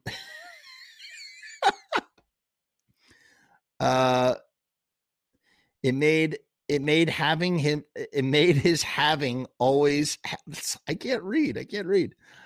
It didn't help that Greg's parents liked Henry, adds Joe. It made his having always had second thoughts. That's a weird sentence. That's why I can't read it. It made his having always had second thoughts about Henry a bigger problem than it would have been. So Greg, it was harder for Greg to have second thoughts because of that situation. Chuck was the one who was really into Henry, and Henry was the obvious choice, and he was going to work, and he was never going to quit. Whatever Greg did to get Chuck out of the band, he didn't do that with Henry, and the fact that he didn't do it, maybe it made him mad with himself. It's hard to fathom it all because none of it was ever spoken out loud. So everything else, so this is all conjecture, okay? This is all conjecture here. Like, it's just, we don't know. Unable to sack Henry, Ginn instead chose to air his feelings right at the start of the tour. So after they have this conversation about, you know, let's make another album like In My Head, and Ginn's like, okay, Henry's got to become persona non grata, but I can't fire Henry. It's like impossible to fire him because, you know, he is basically, his claws are so deep into Black Flag that we just can't, you know, we're part of this team together. We're part of this thing. Unable to sack Henry, Ginn instead chose to air his feelings right at the start of the tour. Greg does not like me much, Rollins writes after a show in Florida at the end of January. At least he told me. I can respect that. It makes playing kind of strange sometimes, though. But while Henry initially tried to shrug off Greg's rebuke, a few nights later, he mulled over some more in his journal. More and more, I start to question, why am I doing what I'm doing, he wrote. Greg doesn't like me at all and thinks I have ill feelings towards him. There's no convincing him otherwise. I respect Greg more than anyone I know. He's incredible. I think Black Flag is his second string project, Gone being his first. I think that the other members of Gone know that. You can see it when they deal with the rest of Black Flag. It does not bother me. They are great musicians. I do think they give Greg a run for his money. The Flag would wound their way slowly across America in 3 six-week loops. Tension, because that's what they would do. They went 3 six-week loops across America. Tensions building without release until the Vans pulled into Detroit at the same place that the Misfits played their final show at Greystone Hall. For the final night of the tour, they ran through roughly the same set list they'd played at every show that year, drawn mostly from their last three albums, save for the last burst through Gimme, Gimme, Gimme, just before the encore. A bootleg of the show finds them playing mostly on autopilot, a sleek polish. I'm not going to read all this because it's just blah, blah, blah, blah, blah, blah. This latest incarnation of the Flag lacked the mordant trudge of, say, the Kira and Bill Stevenson version of the group, and it was up to Rollins to scare up most of the intensity on his own. Here is where it ends, right? Yes, Kaiser, you're right. It is ironic that eventually Gone would make up Henry Rollins' first band. While the manner in which Greg Ginn called, an end to Black Flag threw Henry Rollins off guard, there weren't many who were surprised that the group had decided to part ways. Black Flag had made no secret of the dire cost of the path they had chosen for the group, of how ultimately enervating and discouraging their adversarial relationship with their audience and with authorities could be. Those closer to the group, meanwhile, had sensed a change of atmosphere with the group and within the wider SST community, had begun to notice Greg's growing distaste for his frontman and how much more the guitarist seemed to enjoy playing with his other band, Gone, than the group he had now led for over 8 years. I felt like it wasn't going to be the same anymore, reflected Ginn to Punk Planet Zine in 1997 of his decision to split the group. I really liked what we had done, but what was going to be the next step? I felt like I was up against too much. I felt like we couldn't go out on a limb because there was too much to lose. Referring to Henry's desire to make another album in the mold of In My Head, he added, I saw that I couldn't fight everybody, and I wanted to leave when I could be proud of everything. I mean, this is such bull. This is such crap. I don't buy this for a second. I feel lucky that I never had to pick up a guitar or a bass and play something I didn't want to play. I never wanted to be a musician. I just wanted to play music, my own music. Greg Ginn had a lot of turmoil with people, says Mugger today. Like, that Mugger was like, he was a Black Flag roadie that just, he was there for everything. He was there for the whole Creepy Crawl and Tough as Nails. He had his own band to sort of like a side project of Black Flag, and he was apparently a rather capable of rather nasty things that I will not repeat on this camera, but just let's just say he didn't respect his tour mate's personal space. Like the CEO of a big corporation, he expected a lot out of people. That's Mugger speaking of Ginn. And I don't think he was getting what he wanted out of his musicians. He thought he could do more with a new band, with other people. So I wasn't surprised. I think that in his mind, he wanted a certain type of output for his music, and he wasn't able to get it from Black Flag. These people aren't under any contract. It's not like David Beckham playing for LA Galaxy where you can just yell at him or whatever. It was a loose assembly of people. What's he going to do? How much can you motivate a person? How much can you piss off a person? In his mind, he couldn't do a lot, you know? So he had to disassemble it. There was also a sense that Black Flag wasn't Greg Ginn's band anymore, certainly not in the way that it had been in the pre-damaged years, or even back when he and Chuck had first welcomed Henry abroad.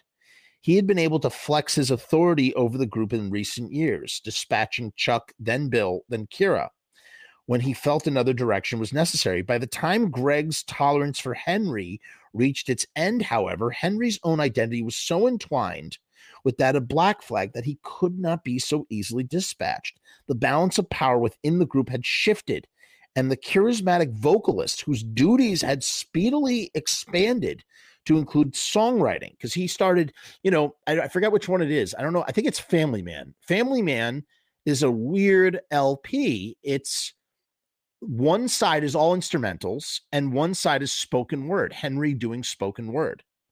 So Henry doesn't play on the, obviously, because it's instrumentals. Henry's not playing on the instrumental side, and Black Flag's not playing on the Henry side. In fact, you could almost consider it to be a split record. It's a Henry Rollins solo record and a Black Flag record. It's a Henry Rollins Black Flag split in that kind of weird way.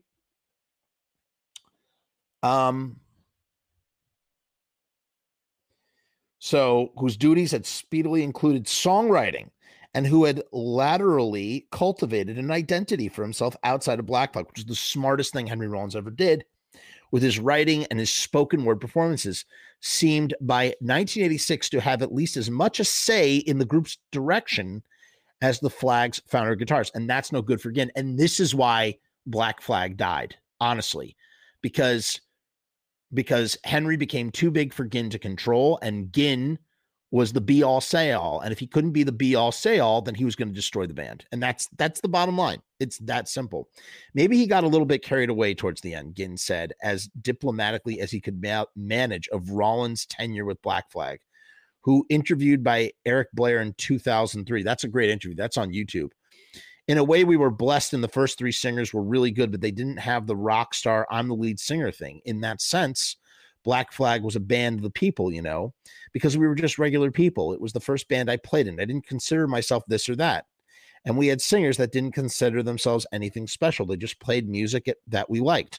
Whereas with Henry, he evolved into more of the lead singer role, the prototype of David Lee Roth or whatever, jumping around. Ginn denied that he felt sour grapes over Henry becoming the focus of the band, but in the same breath, tried to downplay Henry's contribution to Black Flag. You always hear people in bands resenting the singer gaining attention, but that just comes with the territory, you know? If you want the attention, then you should sing. It's just natural that people think of the singer as maybe representing a group. Of course, a lot of people who play music that know that there's that it's kind of ridiculous. Usually it's the band practicing, working on songs, and then the singer comes in and practices once a week or something like that. The reality of it is, a lot of the times the singer has a lot less to do with the group than the other members. Certainly, having taken the decision to split Black Flag, although the exact wording Rollins, we have to read all this because we're about to look at the lawsuit, and this is the perfect foundation for referencing that lawsuit. This is super important. Ginn was swift to draw a line in their relationship and cut off as many ties as he could. When the band split up, Greg told me, I want you out of my parents' house. Rollins told Stephen Blush, who I interviewed for the Lodi thing.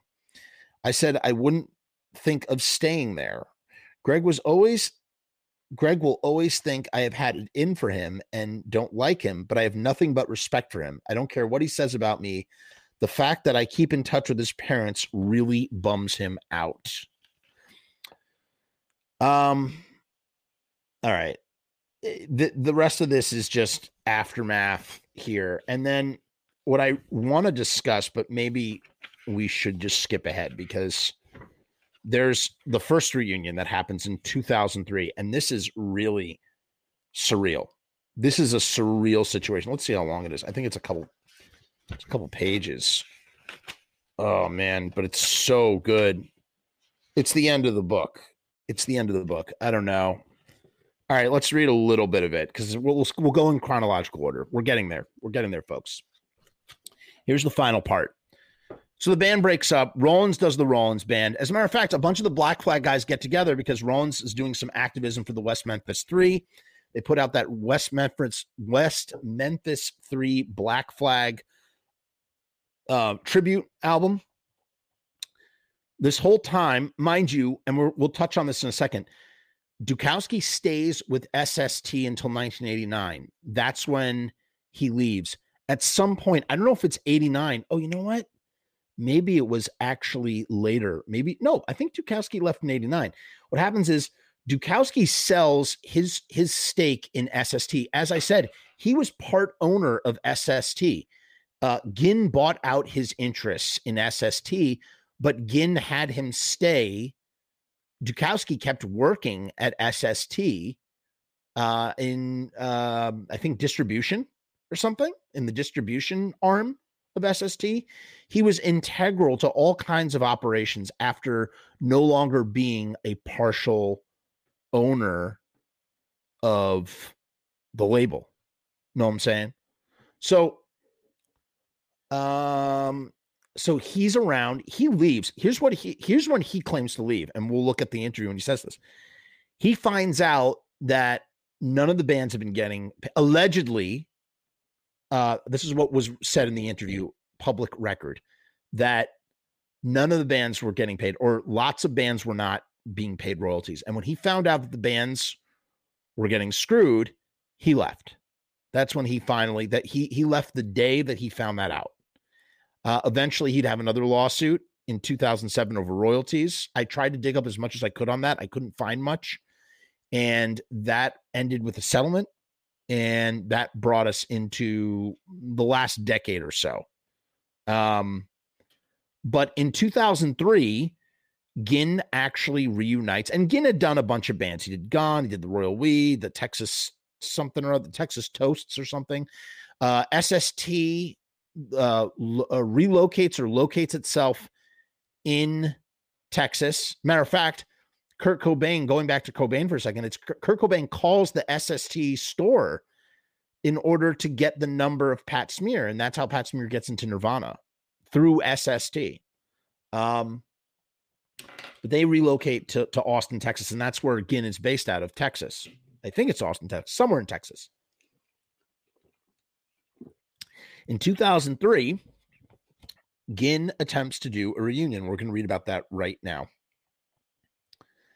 While Morris, so we were just talking about, there was this thing for West Memphis 3 that featured Keith Morris and Henry Rollins, who at this point in time have a good relationship. All of the members of Black Flag, apart from Ginn, seem to have love or some sort of shared bond of fraternity all the way up until maybe the last, 10, 12, 13 years ago. That's when things really start to fracture a little bit. They fracture a bit in various ways. But up until that point, everybody's kind of like, amicably, friends or friendly on good terms with each other. And Keith Morris and Henry Rollins, they team up for that West Memphis 3 benefit CD, and they're touring around, raising awareness and yada, yada. Meanwhile, you have here. So while Morris was working on his contribution to the West Memphis 3 album, he was also rehearsing for another separate Black Flag reunion led by Greg Ginn.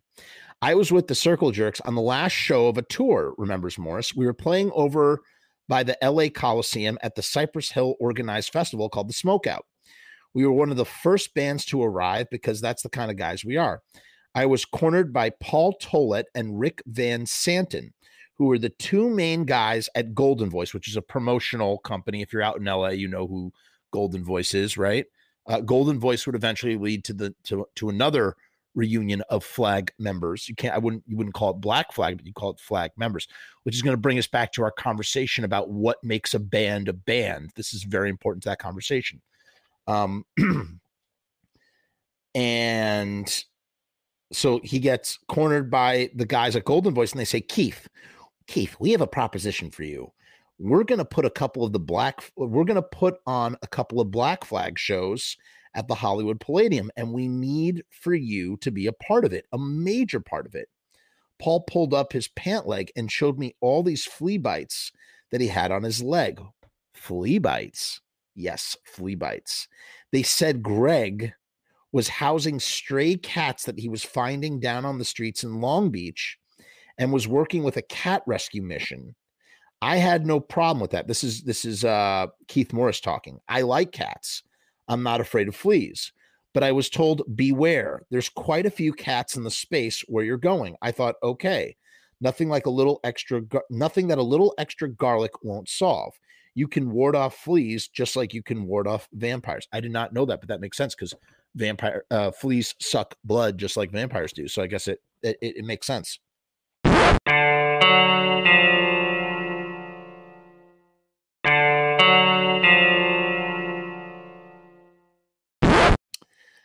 They said, we need you to be the coordinator.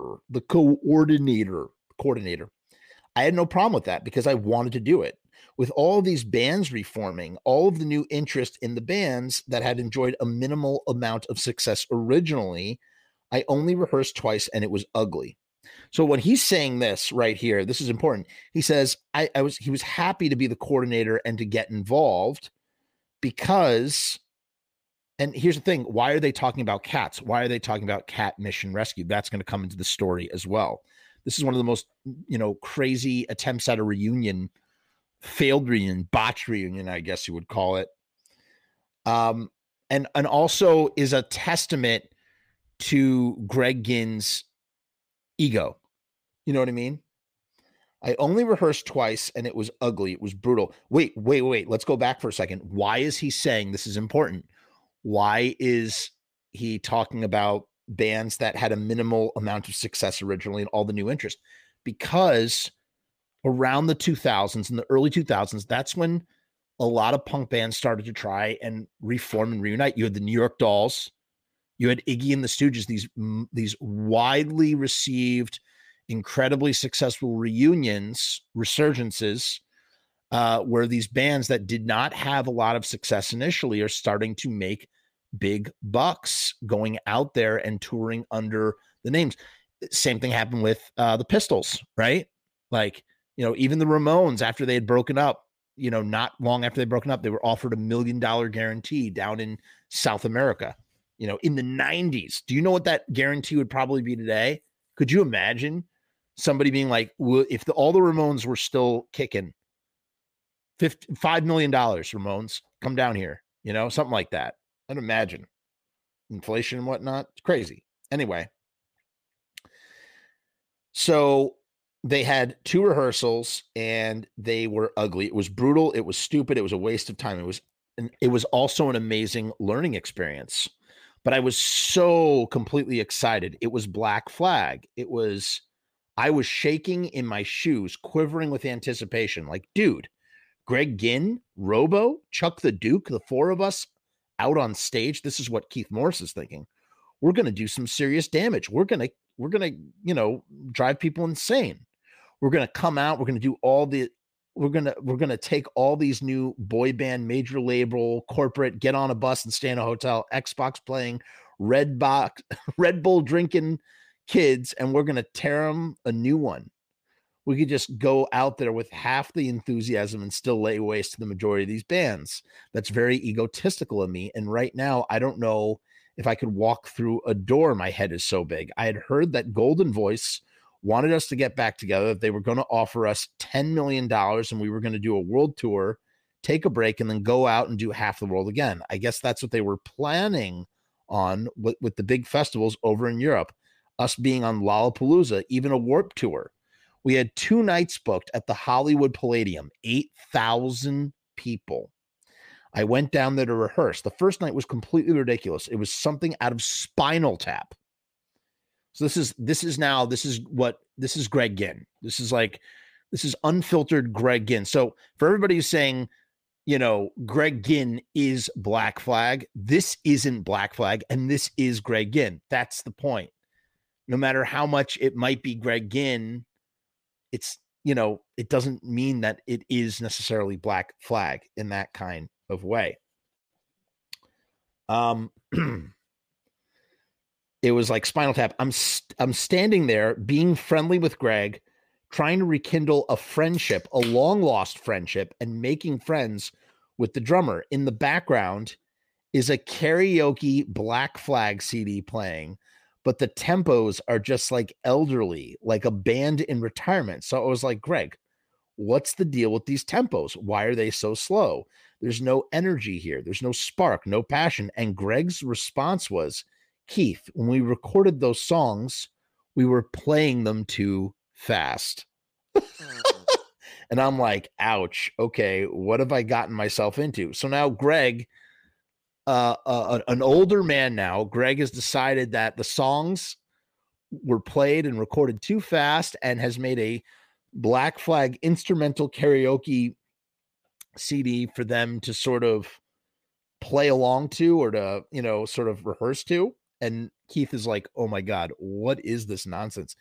Morris's involvement with the reunion soon ceased, and his relationship with Greg devolved amid arguments over paying Keith's expenses for driving over to Long Beach for the rehearsals, accusations that Keith was spreading rumors about the rehearsals, and disagreements about the form the concert should take. All the while, Morris kept tracking other members down to perform at what he imagined would be a historic celebration of the first 4 years of the group.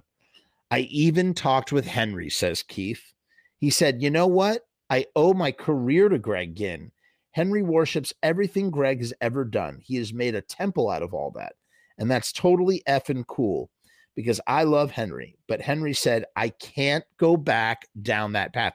So even Henry, who's at like the height of his Henry Rollins powers at this time, I think, in the early 2000s, he has a show on IFC, the Henry Rollins show. I mean, Henry is just, he's huge. In a few years, he's going to do Sons of Anarchy. I mean, he's everywhere, dude. He had done all those movies in the 90s. Keith was ultimately informed by Golden Voice that his services were not required for the Palladium show. I'm one of the founding members, you know. He says, I was out there. I got beat up a few times. I got hit with a few bottles and cans, and I got in the van for little to no money. And I did it out of love because it's what I wanted to do. With the reunion, I came to the realization that it was really good that I left when I left, because all the accusations that followed my leaving, all of the finger pointing still continued. There was still all of the negativity. There was a reason for the flag being black. Isn't that apropos? And this is what's so crazy about this. Think about that line. There's a reason for the flag being black. Isn't that crazy that they use the word flag for that? That's really foreshadowing. The tragedy is this book comes out in 2013, maybe, and there is so much more that, when did this book come out? 2009, actually, sorry. 2000. This book came out in 2009, and as a result, it ends up missing all of the what would have been the final chapter of this book. The final chapter of this book would have been everything with the lawsuits and all that stuff, and instead, this is the final chapter with Flag. Flag would have been the final chapter. Keith focused his efforts on, and I would say that Flag is ultimately almost born out of this botched attempt at a reunion. Like Flag comes, you know, 10 years later and is, you know, trying to set the wrong things right. Literally 10 years from now, they'll be playing shows as Flag. Keith focused his efforts on rehearsing with Rollins' band for the American tour of the Rise Above album. Keith and Henry shared vocal duties during epic sets that spanned the Flag discography. Ginn had also donated his songs to the Rise Above album, but later said, "It's studio musicians playing Black Flag songs, so basically it has no balls," adding that if he had organized a Black Flag tribute album, I would get all the people who could play Black Flag songs right. I think this is going back. So that's it. I think that's in September. Here we go. Ready? Here it is. So that was the first attempt at the reunion, right? And it's just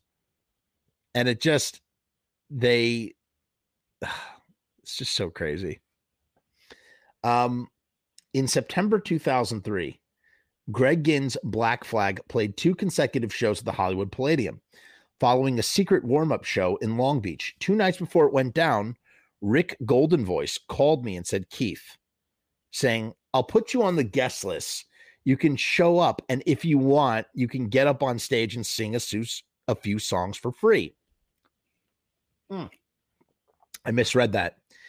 You can get up on stage and sing a few songs, feel free. So the promoter, after all of that hullabaloo, the promoter is now saying, "Yeah, I'll put you on the guest list. Come on, sing a couple of songs for free." Meaning that they're, essentially trying to get him to perform for free. I said, "I hope you have a great time, and I hope everybody that shows up there has an amazing time. I won't be there." And from what I heard, the only guy who had anything good to say about it was Rick Rubin. He said that Greg's guitar playing was amazing, which is funny because Rick Rubin just did a podcast with Henry Rollins, and they were talking about Greg Ginn. It's just interesting that this didn't come up. But it's amazing that, Keith could not convince Henry to get involved with Ginn despite, Henry's continued reverence for him. You know what I mean? It's just interesting to me. Very, very interesting. He's like, and that's the thing. Again, Ginn is a narcissist, dude. He's pure friggin' narcissist. That's what it is, man. Just a self-absorbed egomaniac. And here's the thing. I learned in my life that there's only one way to deal with these kind of people. You know, the best way to deal with these people, especially if you've dealt with them already, don't.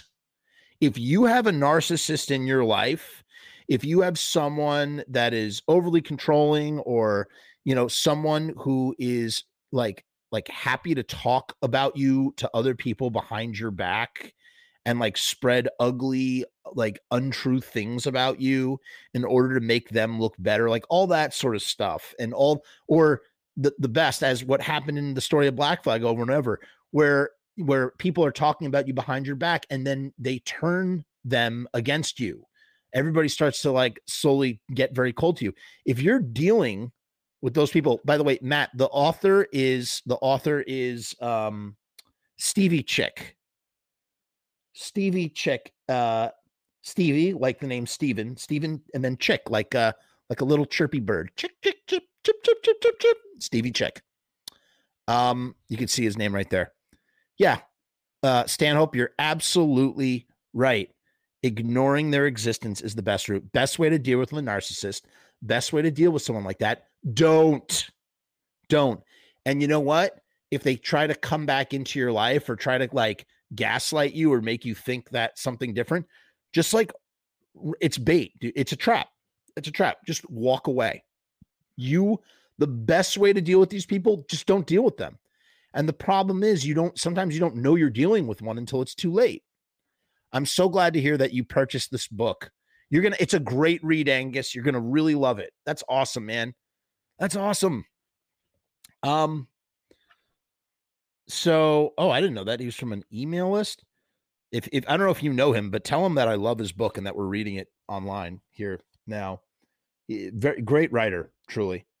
In any case, just don't deal with narcissists. They're terrible. They're just terrible people.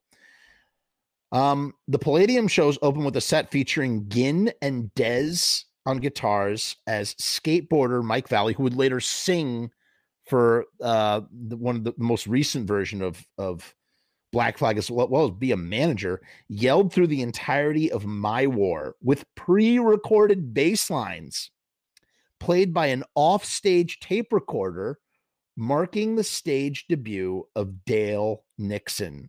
So they used their bass player was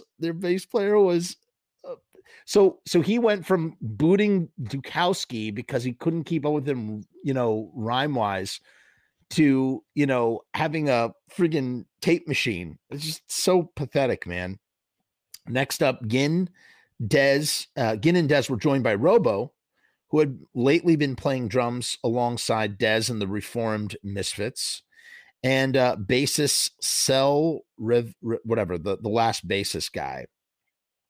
As Dez roared through a clutch of songs from his era with the group, closing it out with Louie Louie. The group played two further sets. Robo left the stage, and Sel returned only after a bunch more songs with Dale Nixon playing.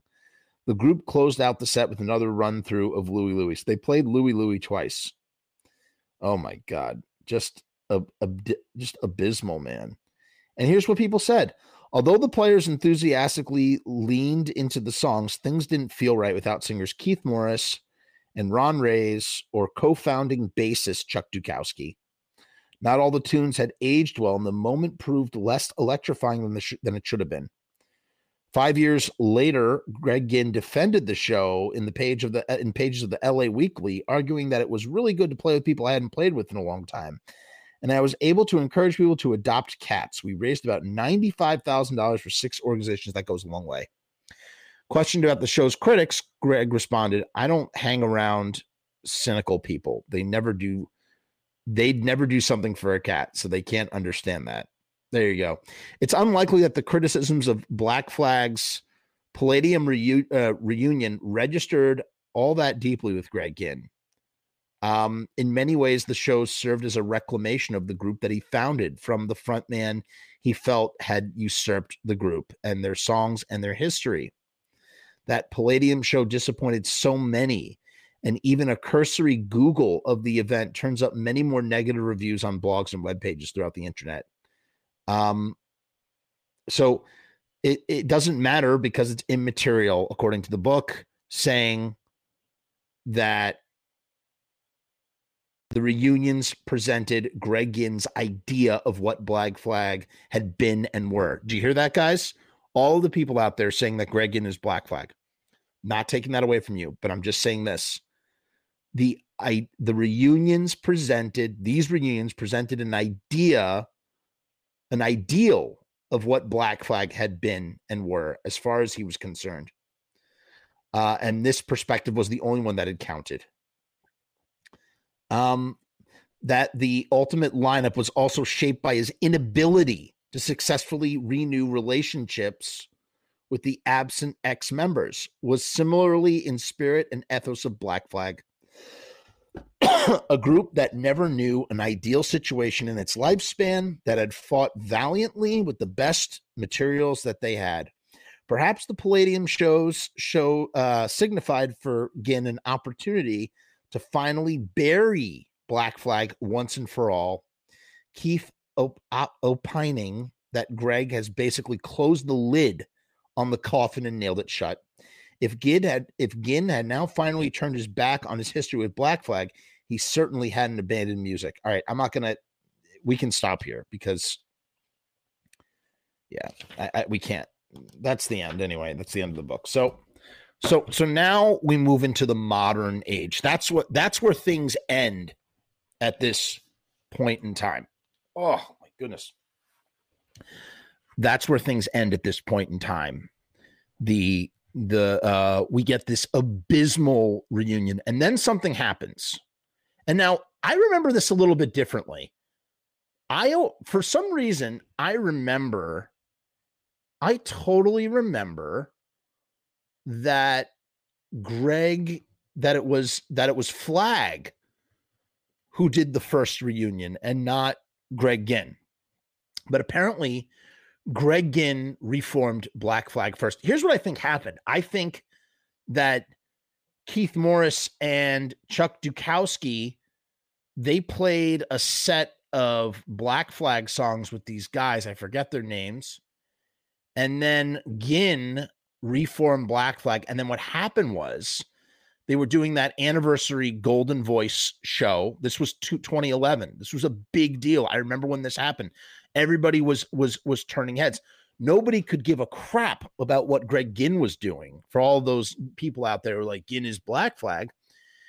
Everybody was, you know, slack-jawed at the notion that Chuck Dukowski wasn't going to do a speech at this Golden Voice anniversary. It was like the 30th anniversary, and instead jumped up at the end of the Descendants set with Bill Stevenson and Stephen Egerton from the Descendants, and they did the entire Nervous Breakdown EP, and people lost their minds.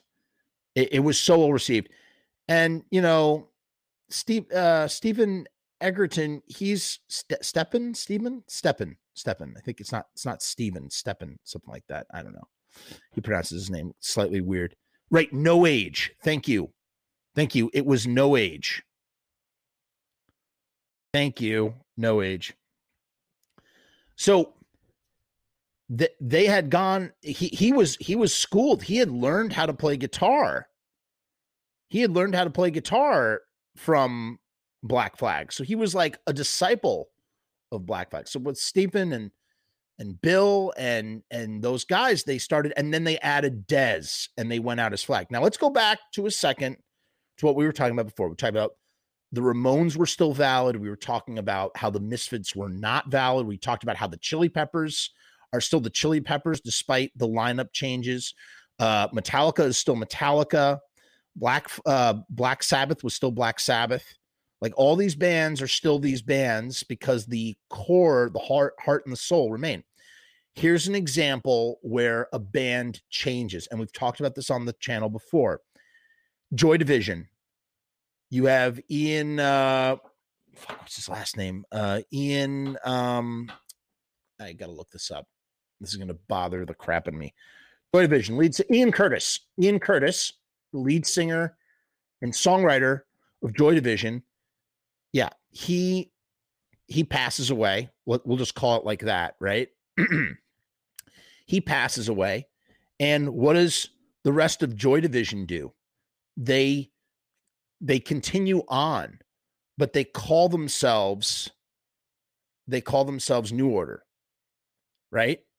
Band member that is part of the heart and soul of who we are alters the name of our musical entity. We can't use the name Joy Division without him, without Ian Curtis. It's impossible.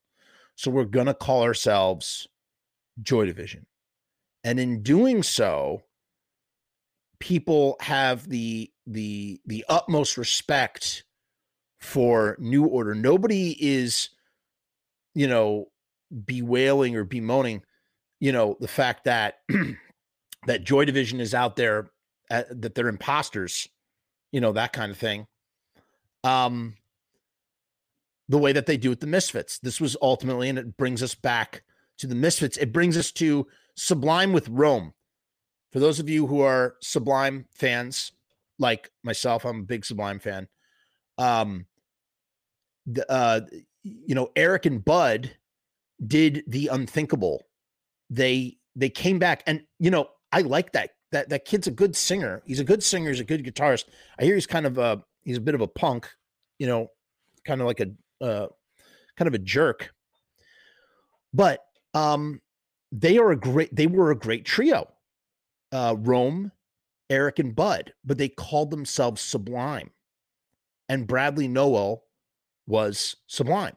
You can't call yourself, how could you call yourself Sublime if you don't have the guy, the singer, songwriter, frontman, the band leader, the guy, the main heart and soul of the band is dead.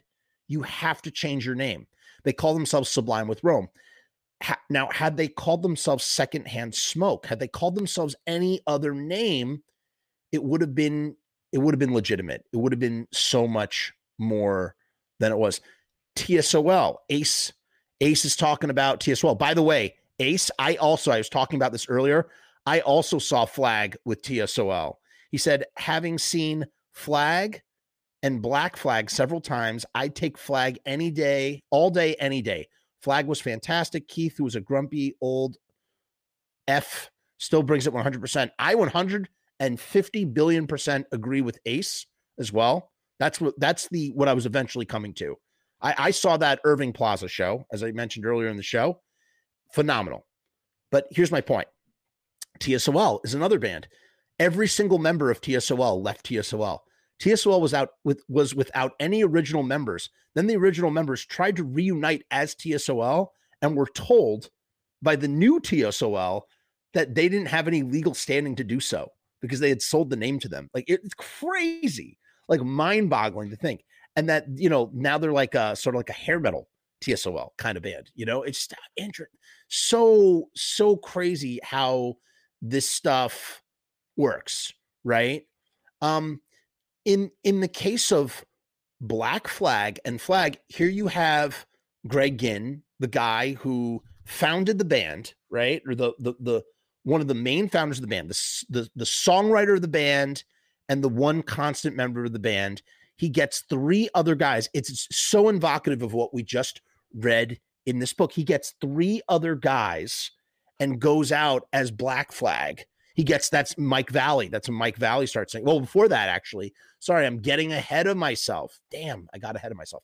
So he had started doing shows with Ron again, right? Ron Reyes. But they had been playing, you know, Greg Ginn had the Greg Ginn band in the 90s, and Ron had got up and played with him on stage in as early as 1994. Not to mention the reunion show, that Everything Went Black reunion show that they had done in 83 after he had split from the band in 1980. You know what I'm saying?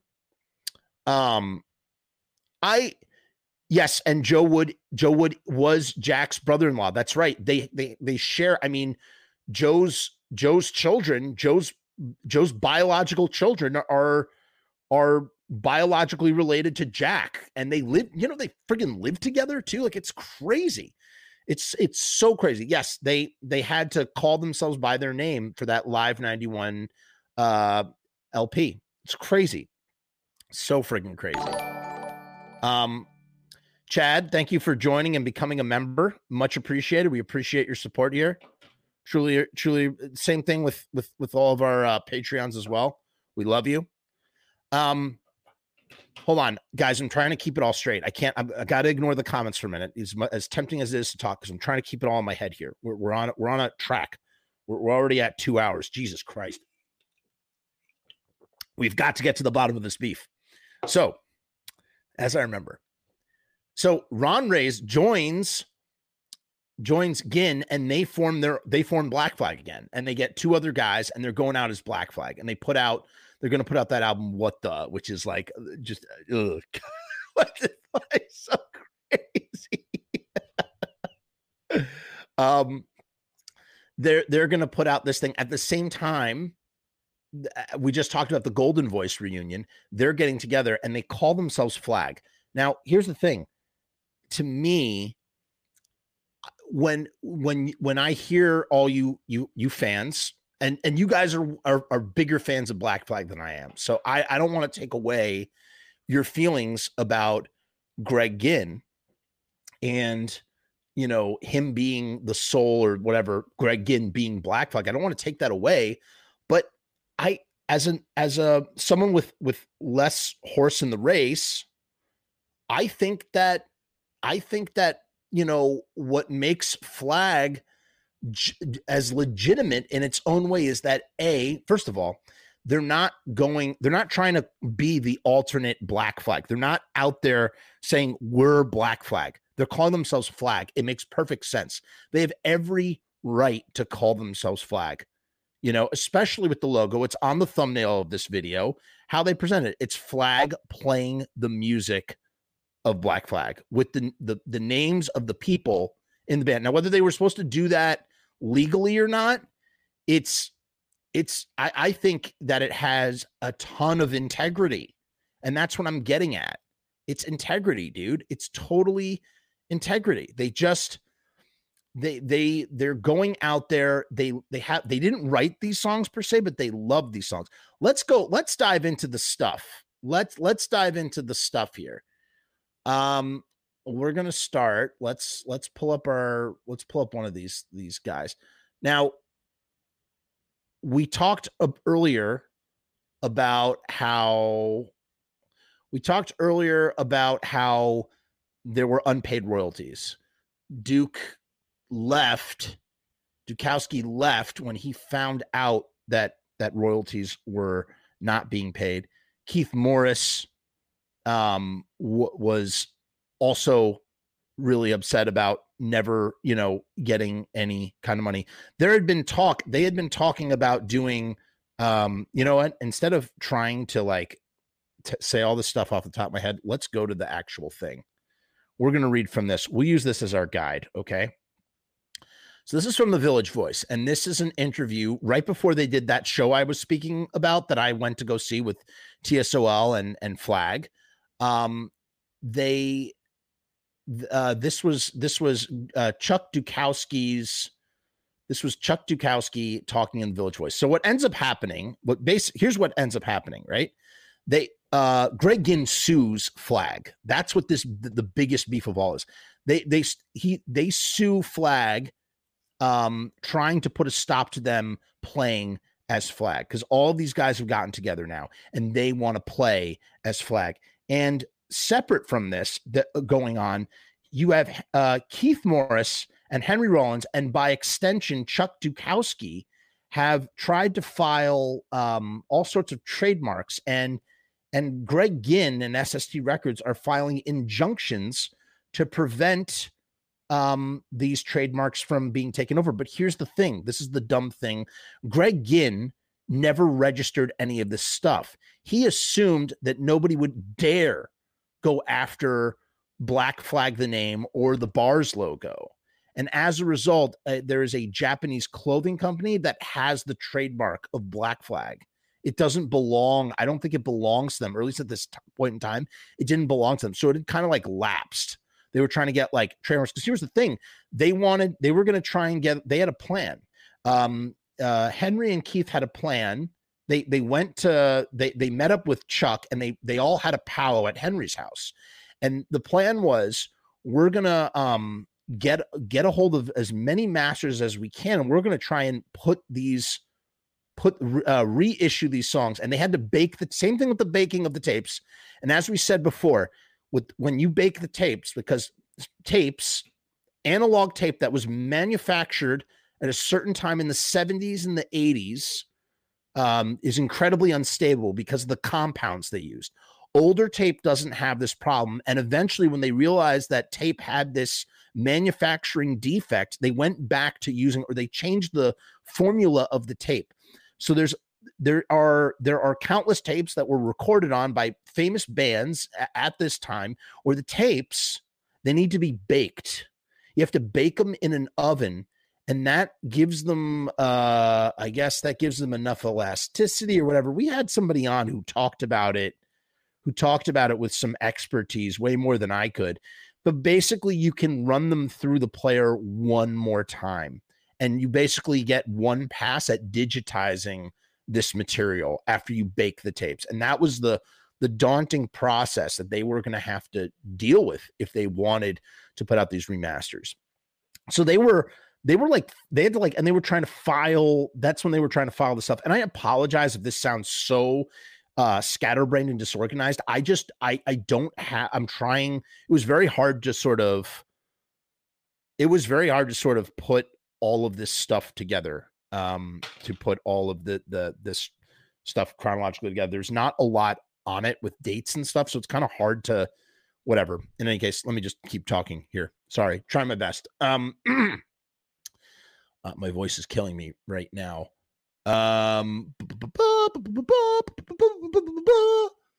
Okay, Flag. So we're just jumping into this interview. I'm not reading you the full interview. We're going from excerpt to excerpt to give context to this beef, to the latest beef. So this is the Village Voice talking to Dukowski and asking him questions. Flag has now been playing. They're doing a tour with TSOL. That's where we are in this time stream right now. Ready? Flag and the current Black Flag have similar set lists. In your mind, how is seeing Flag show different from seeing a current Black Flag show? Dukowski says, I think we honor the spirit of the music and play it in the way we know it needs to be played. We are not trying to be ironic. There is no wink, I scammed you. We deliver for the audience and we deliver for ourselves.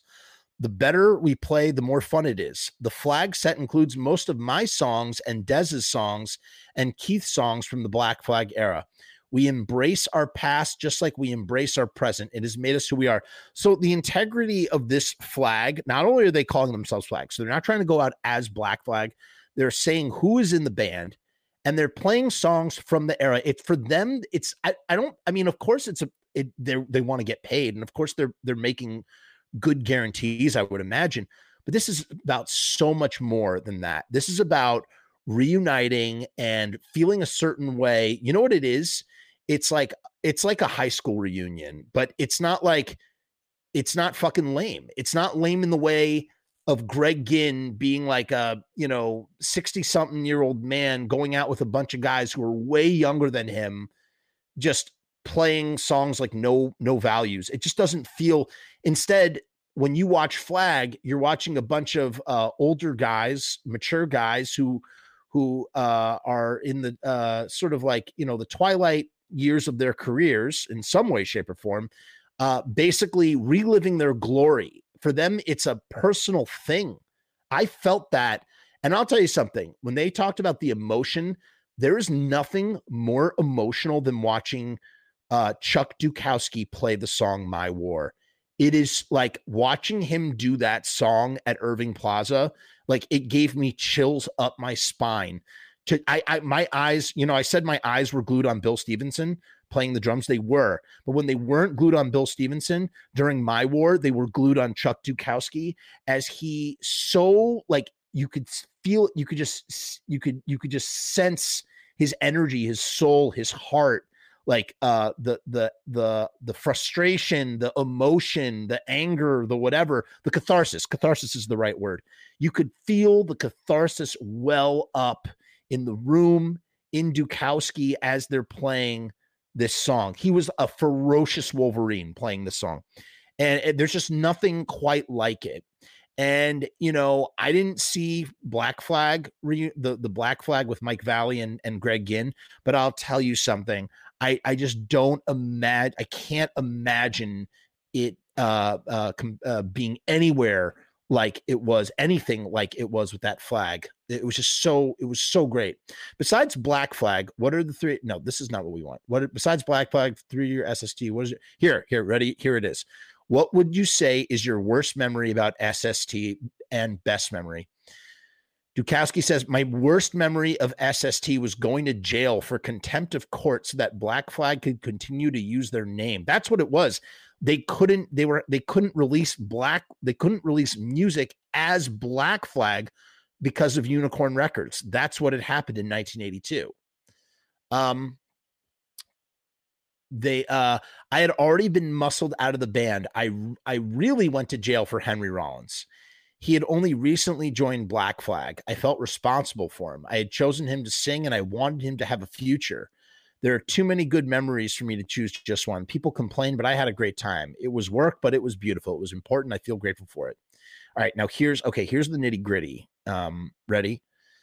You were in SST from the beginning, co-owner till 1990, and then so I was wrong. He didn't leave in 89.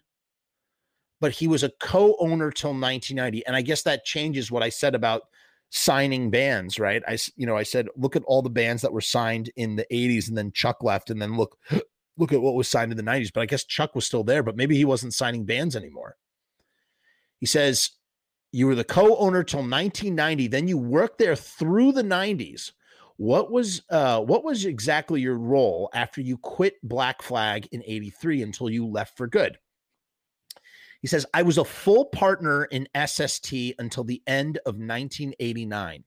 I did every job there was to do, including pick bands, which I was good at. There was so much great music put out by SST at one time. You had Sonic Youth, the Meat Puppets, Husker Du, the Minutemen. There was so much wonderful music. It was inspiring. After I left Black Flag, I went to Germany where my mother was from. I thought I would stay there. I came back to the U.S. to serve my time in jail for the Black Flag contempt charge. The partners in SST Records at the time asked me to come back and help run the label, and I did.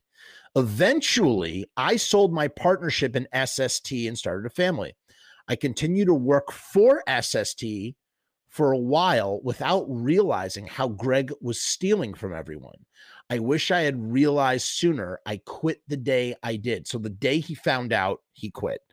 When was that? And here's the one thing I don't understand, and I'm not going to accuse Duke of trying to save face here, but like, how could you be the co-founder and so integral to the SST operation and not know that Greg was stealing from everyone?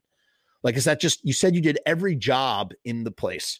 So how could you not know what Greg was doing? That's what I don't understand. And maybe I don't know. I ultimately don't know. And I don't want to believe that could be possible, man. I don't want to believe that Chuck doesn't seem like that kind of guy. Chuck seems like an awesome dude. As a matter of fact, that's a guy I'd love to friggin' talk to and interview. I can't imagine him doing anything like that. But at the same time, I have to ask myself the question, like, how do you not know what's going on? So I don't know. How did the SST model evolve or devolve from the early years from, say, 1990 and on? He says, you can just look at all the groundbreaking albums that SST released to the lame vanity label it is today. It's tragic. Then Voice asks, you had a project brewing with Eugene Robinson from Oxbow called Blackface, where you'll be performing your songs and tunes you wrote while in Black Flag. Recently, Robinson said you bailed out on it. What happened? Will Blackface or some iteration of it materialize? Eugene is incredible. Duke says Eugene is an incredibly talented and great. What an intense performer. He is unique in this world. I'm so proud of the single we released. It is powerful and chilling. I am not ruling out doing something again someday. It just wasn't the right time for me. In that interview with Robinson, this is the Voice talking, he says he mentioned that he actually got a check from Ginn for an Oxbow record SST put out in 1989. It's been well documented that Ginn owes people money.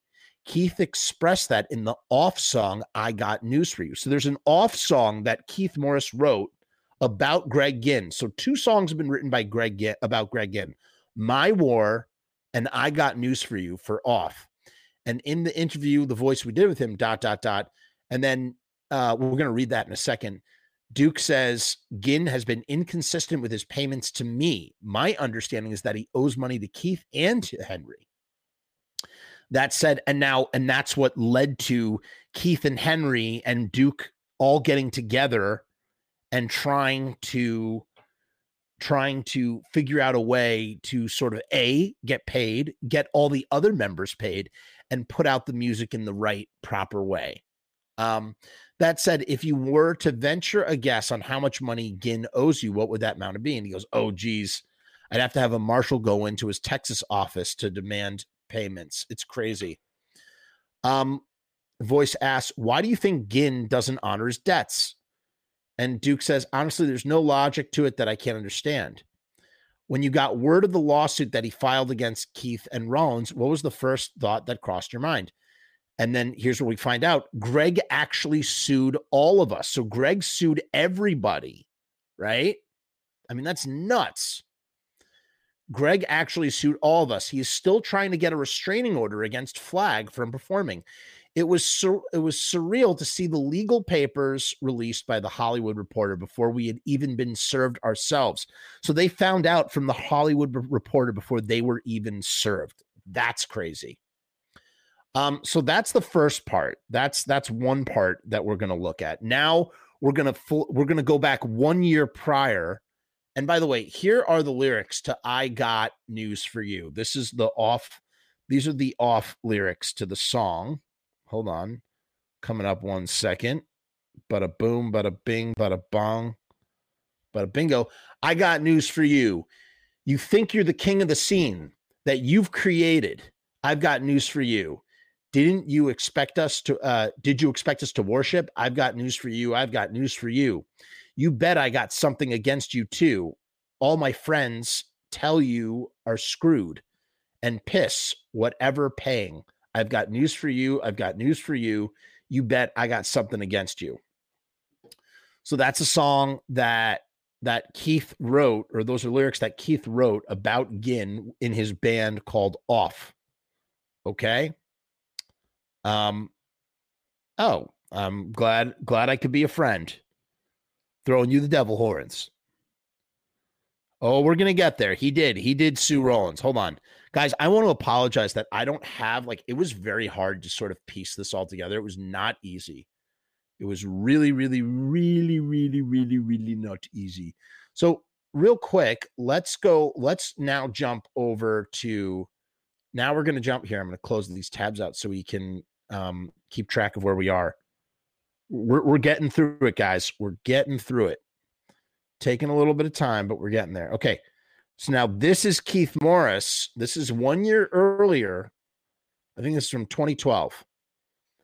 That all set. So we're just jumping right into it. We're not reading the full interview because we'll be here all night. We're already here all night. That all said, this is the interviewer for Voice. That all said, you've been on the outs with SST Records proprietor Greg Ginn essentially since you exited Black Flag back in 1979. Keith says, I could almost do a Keith Morris impression. I can't. We tried to no, I can't do it. I'm not going to try. We tried to make up, tried to be punk rock boyfriends. I'm just being facetious, of course. I'm writing a book, and one of the chapters in the book, he did put out that book. Oh, I should read that book. That's a book to read. I'm writing a book, and one of the chapters in the book will be what happened when he and I tried to get back together. There was a scenario where Black Flag was going to play a couple of reunion shows at a place called the Hollywood Palladium. We talked about this already in 2003. The Hollywood Palladium is a space that if you jam in full of people, there's 5,000 people in there. I was asked by the promoters to come in and make sure, Robo was going to perform, and Dez and Ron Reyes and Henry and Chuck Dukowski and Kira was going to be there. It was going to be all this. It was going to be this truly amazing thing. Once I started to get involved and started to take the bull by the horns, I got gouged by the bull. It got really ugly. I'd only rehearsed twice. When I left the rehearsals, it was like, you know what? I got to start making calls. I got to make sure these guys are going to be here, because if it's going to be anything like what these rehearsals have been, I'm not going to be there. It started to spiral into this. He said this, and you're talking ish, and you've been spreading vicious rumors. It turned very like third or fourth grade, like little kids pointing fingers at each other. And I didn't want to have anything to do with that. All of a sudden, I started to see the head trip, the skull druggery. That's a great word, skull druggery. The BS started to rise up. I was starting to feel the bad vibes, and I realized that this is pretty much the same reason why I left in the first place. The Voice asked, were the bad vibes mainly coming from Ginn or from other Black Flag members as well? Now, well, let's see what he says here. Let's see what he says here. Well, in the psych department, in the head trip department, we have to say anybody that looks at the situation, and you look at the list of credits and you look at the mastermind, Black Flag is Greg Ginn's band. So here is Keith, one of the co-founders, and the lead singer of Flag, saying that fully admitting that Black Flag is Greg Ginn's band. Now, I've talked to a few other people, and Keith Morris says, that's right. Greg Ginn was the mastermind. Greg Ginn wrote some pretty brilliant songs, but all of us stumbled into something. We didn't know what we were creating, but the fact of the matter is you can't have a band unless you have other people playing in the band, and you can't go up on stage with just the guy and his guitar playing those songs. It just doesn't work. There has to be some other people. There has to be a Ron or a Dez. There has to be a Billy or a Kira. There has to be a Chuck the Duke. There has to be a Johnny Bob Goldstein. It doesn't work any other way. I'm an administrator on the Black Flag Facebook page, and I'm one of the guys that has to deflect some of the BS. A lot of people get on there and want to immediately grind on Henry. Henry in Black Flag. I saw him perform with Black Flag twice, and they were pretty amazing. At one of their performances, I was in tears. I couldn't move. I was paralyzed. When I walked away, I was crying. I was thinking to myself, why did I quit this band? One of the greatest bands I'd ever been a part of, but also one of the greatest bands I'd ever seen perform. So I got to let everybody know, you don't got to badmouth any of the people in this band, because everybody put in their time and had stuff thrown at them and had their lives threatened. We were constantly having the police kick in our door and making us vacate a space at 3 in the morning, 5 in the morning, grab whatever you can and run.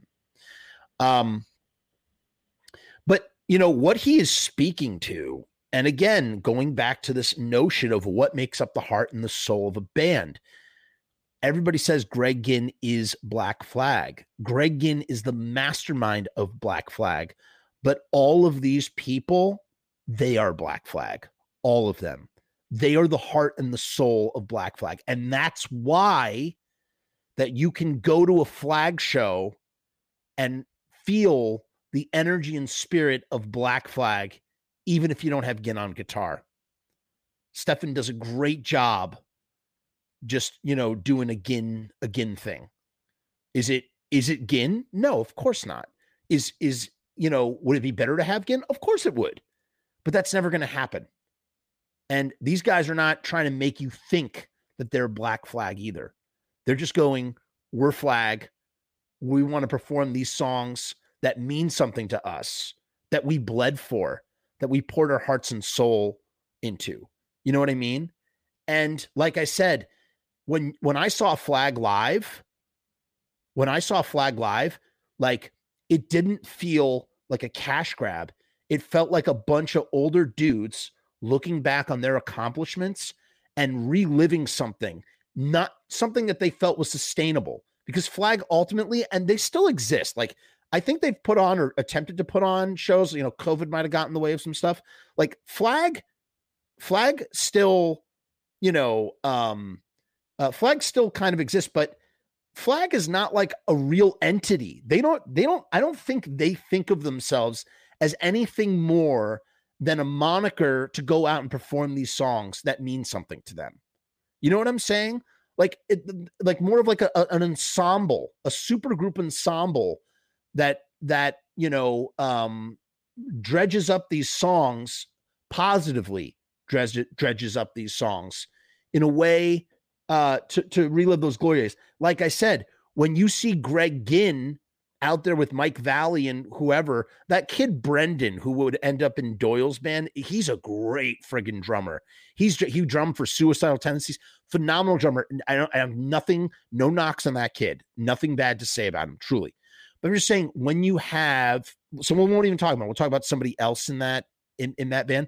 When you have somebody, when you have all these other people, it feels like Ginn is just so he's just trying to desperately hold on to his place, you know? Yeah, exactly. Ace, 4 to 5 members of the band is more than the band than just Ginn on his own. It's true. This is getting you emotional, man. That's beautiful. That's awesome, dude. I'm glad you're feeling that way. But you know, because Ginn is not playing with anybody from the Black Flag days, feels like an insecure king desperately trying to retain power of his throne, of his nation, of his whatever. That's what it feels like.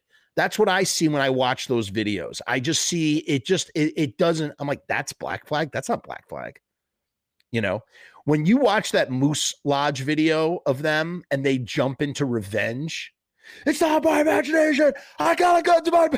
It's just like you feel the turbocharge when you see like Chuck Dukowski's face and that weird way that he plays his bass. Like, it's so great, man. It's so freaking great. It's so freaking great. I've watched that video so many times. It's a great, great video. We're gonna get revenge.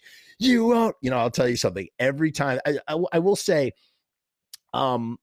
I told you I'm not super into Black Flag's music, but there's nothing like working at a job that you friggin' hate, like that, like a day job that you hate, and your boss like just grinds on you, and then you get into your car and you throw on Revenge, and you just like it's so cathartic, man. It just lets all that frustration out, you know. And that's what I feel when I see Flag. I feel them like pouring out their frustration and anger and ferocity, like in a positive way, like they're getting it out. you know, and you don't get that with Black Flag, with Ginn Flag. That's what we'll call it, Ginn Flag and Flag, right? So it appears that most of the ex-members of Black Flag are on good terms, but Ginn is the isolated one. Keith says he chose to be the isolated one. He being the creator and being the guy who he was also brought in a lot of BS on himself. And in some of his moves, brought a lot of BS onto himself in some of his moves and the way that he practiced his business and just some of the terrible things he's done. So again, I'm sorry to keep interrupting, but here is a perfect example. The old expression is the whole is greater than the sum of its parts. Yeah, totally, dude. Totally. I mean, look at the Beatles, dude. Those four guys made up the Beatles. But when they split up and they were doing their solo albums, nothing was as great as when they were in the Beatles, because the Beatles were so much more than four musicians getting together. The Beatles became a thing. They became this thing that was greater than the sum of its four parts, as you say, you know, and nothing. John Lennon's solo material couldn't compare. Paul has been trying to write songs for 50 years. He finally got a #1 album after how many years with Egypt Station? Actually, a really good album. I enjoyed it. Also, McCartney 3, really great. But Paul has a lot of dreck, a lot of solo dreck in between stuff. Let's also take a look at this. This is important too, with all this lawsuit stuff, with everything that's going on. And these guys, and he's not the only one. And you could listen, we could talk about Uncle Glenn too here. You know, that he's another great example of a dude who, there was a class action suit against Glenn, and, money had to be paid, and Glenn ended up keeping the publishing, but lost the rights to write and record as the Misfits. Not that he even wanted to in the first place. And he didn't have to pay the settlement because he had Caroline do it, because, well, that was a good business move. But point being is that him and Ginn and all these guys, like, if they just paid the royalties, they would save themselves so much money. Think about all of the money that's spent in court trying to keep, a class action lawsuit at bay because you just simply don't pay. It's just like it just doesn't make any sense.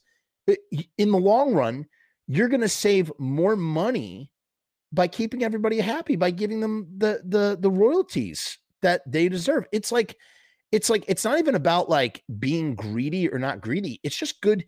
It's just a good business practice. Like, if you want to do something that's like sustainable in business, then pay the people what they're owed royalty wise, because if they get paid, they'll stay happy. They're not gonna come barking around. You know, it's funny. And here's the true irony. Let's say that, and I don't know what the number is, but let's say, for instance, because I know that Keith Morris in this lawsuit thing or whatever that was going on, like recently, he was going to have to surrender his part of the deal was that he would surrender the lyrics that he had written for Black Flag in exchange for merch royalties over $500 a month or something. I forgot what it was, something like that. And he was willing and able to do it, right? So imagine for a second that, let's say that, I don't know how well Black Flag has said, who knows how much money Ginn has made as an independent label owner. I mean, he's probably made millions of dollars off of that catalog, right? You'd have to imagine, or at least six figures, or, maybe like $1 million. Who knows? Just a lot of money. I mean, look, Fat Mike has made millions of dollars, right? Something like that.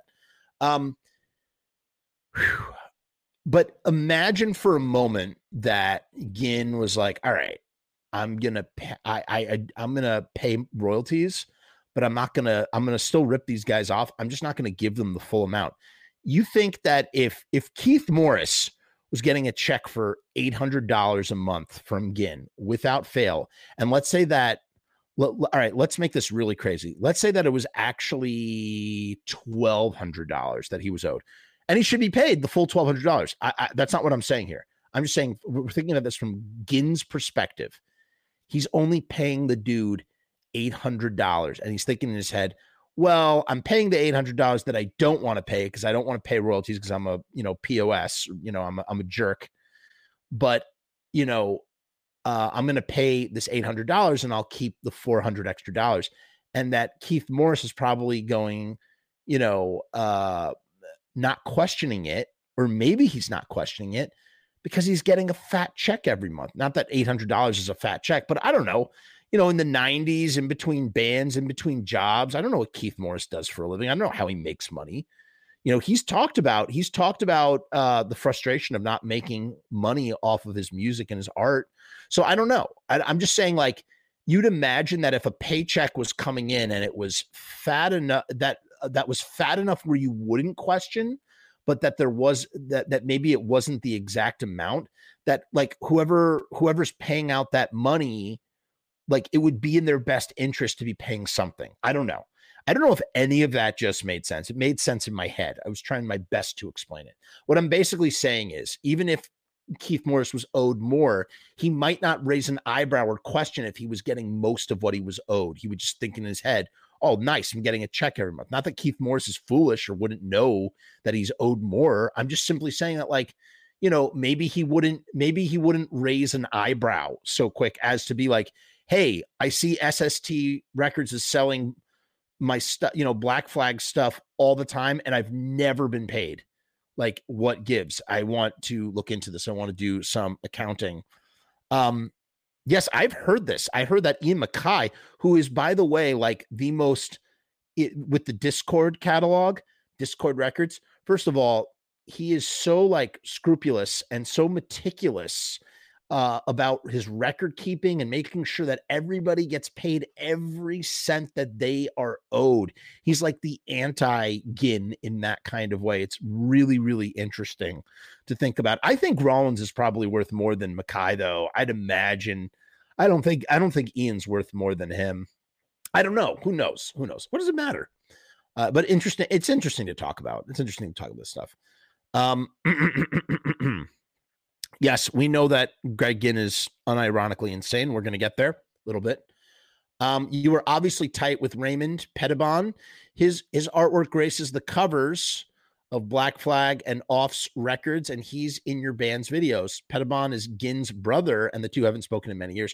Well, Raymond got the treatment the same way a lot of us got, and a lot of other people were treated, you know. Blah, blah, blah. We were all treated the same way. How about a royalty statement? How about a list of how many records have been sold, or CDs, or T-shirts, or what have you? None of that ever appears. And Raymond, his brother, he just, you know, I think the mentality is, well, you're working for Black Flag and you're working for SST. You should be really happy. We're doing you a favor. I think that might be the mentality. There is a huge rift between Henry and Greg, you know, and after you left the band, you weren't supposed to become successful. You were supposed to wash dishes or go back to Häagen-Dazs in Washington, D.C. and sell little cups full of ice cream. And that's not how it works.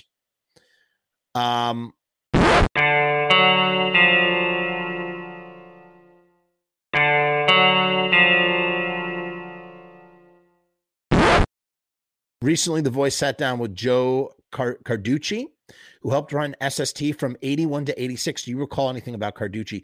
Well, here's the thing about Joe. Joe was maybe second or third generation SST. See, I was first generation. We were the first stuff that came out on SST. By then I was gone after that first Black Flag EP. We did some recording. We tried to record an album's worth of material, and I'm sure some of that stuff has surfaced here and there. I know a lot of people that have worked for SST over the years, and they don't necessarily conform to the owner of the label. Just because the owner is a dick doesn't mean that people that work for him are dicks. Carducci has a blog that he puts up like once a month, and he's actually really, really cool. You know, a lot of great photos, some really cool stories. I get his blog, and I guess I'm a member of the crew that gets the blog, and I find it very interesting, and I'm glad and happy he's doing what he's doing. You know, there aren't a lot of people that this is all blah, blah, blah, blah, blah. There was a period in the 80s where both you and Chuck Biscuits were in Circle Jerks together. Both of you were in Black Flag at different points. Did you ever talk to Chuck about being in Black Flag? Chuck Biscuits at one point was asked to play in Loverboy. What would have happened if he had played in Loverboy? Then he wouldn't have gone from DOA. Then he would have gone from DOA to Loverboy, and he would have skipped out on the Real Fun Dance. We never talked about Black Flag. This was a period of time where we were in the van. It's all about survivors, being a survivor, going from town to town. Hopefully the promoter doesn't stiff you. Hopefully a bunch of people show up. You know, we were doing these things. Mike Watt seems to pride himself on the fact that he could go to 60 shows in 40 days. Watt's like, I'm just ready to run myself into the ground and off myself as soon as possible. Well, we went through that. There was a time and a place where it was where there was no all ages, unless it was the Moose Lodge or the Elks Lodge or the Masonic Temple or the VFW Hall. This is irrelevant. You're not frowning upon what Watts does. You're over the van and playing in clubs. So you get flack from the old punk type people. All right, I think we can move on from this interview. Your lyrics for some Off songs have been interpreted as responses to Black Flag Ginn situation. Most notably, I Got News for You. Well, I think that's the beautiful thing that people can read into it like that. You know, because most of these lyrics aren't that blatant, even though they are pretty black and white. How about the fact that maybe, you know, somebody screwed you over? You bet I got something against you, too. Like I said, when I left the band, there was a lot of finger pointing. The Black Flag troops and all of their people and their co-conspirators, they were not happy with me and some of the things I did in the Circle Jerks. But we're over that. That's way far back in the past. I'm trying to see if there's anything else here. I think that's probably about it for that one. Okay, now we're going to move on to... Okay, here is a proper... This is how the reunion started, according to Duke. We're coming to the end, guys. We're coming to the end. We're coming to the lawsuit part. How did the Flag? This is from PKM. How did the Flag reunion happen circa 2013? And will we see Flag continue, or are there still legal messes with Black Flag, etc.? Duke says Flag happened as a byproduct of me successfully suing SST Greg Ginn several times for unpaid royalties. So how about that? So eventually, and here's the thing. Well, I'll let Duke say it, and I don't need to say it. My wife and I literally had to learn how to be lawyers because Ginn's whole strategy was to get you with the legal fees until you had to settle. That is what a lot of people with money do. That's what they do. Even if they can't win, you could be right in a situation, but if you don't have the money for the lawyers to prove it in a court of law, then you're going to get run into the ground. You're going to bankrupt yourself. It's going to be a pyrrhic victory, which means you may win eventually, but the cost will be so great to you that what's the point in the first place, that sort of thing. And so, but Chuck, I guess Chuck eventually did get some royalties without the immediate threat of being sued for doing anything Black Flag related. I was able to play some Black Flag songs with the band No Age at a free show they organized. I rehearsed No Age on some songs, and they invited Keith to sing. A year or so later, Gary Tovar, the founder of Golden Voice Productions, asked me to say a few words at a 30-year anniversary event they were promoting. I suggested that I pull some strings and play a few Black Flag songs with Keith on vocals and the Descendants drummer and guitarist. I had bigger ideas, but I couldn't make them stick. I wanted to have all the Black Flag members do their era songs, and Henry initially said yes. But then he changed his mind and I scaled back plans. And we've heard what Henry has had to say about this. And here's the thing. We haven't really talked about Henry much in relation to this, but you know, Henry was part of the spearhead to sort of trademark this stuff. And he wasn't doing it on his own. He was doing it. First of all, Greg had never done anything with the stuff. And here's the thing. I'm not saying this is right. I'm not saying I agree with this. Greg was the one.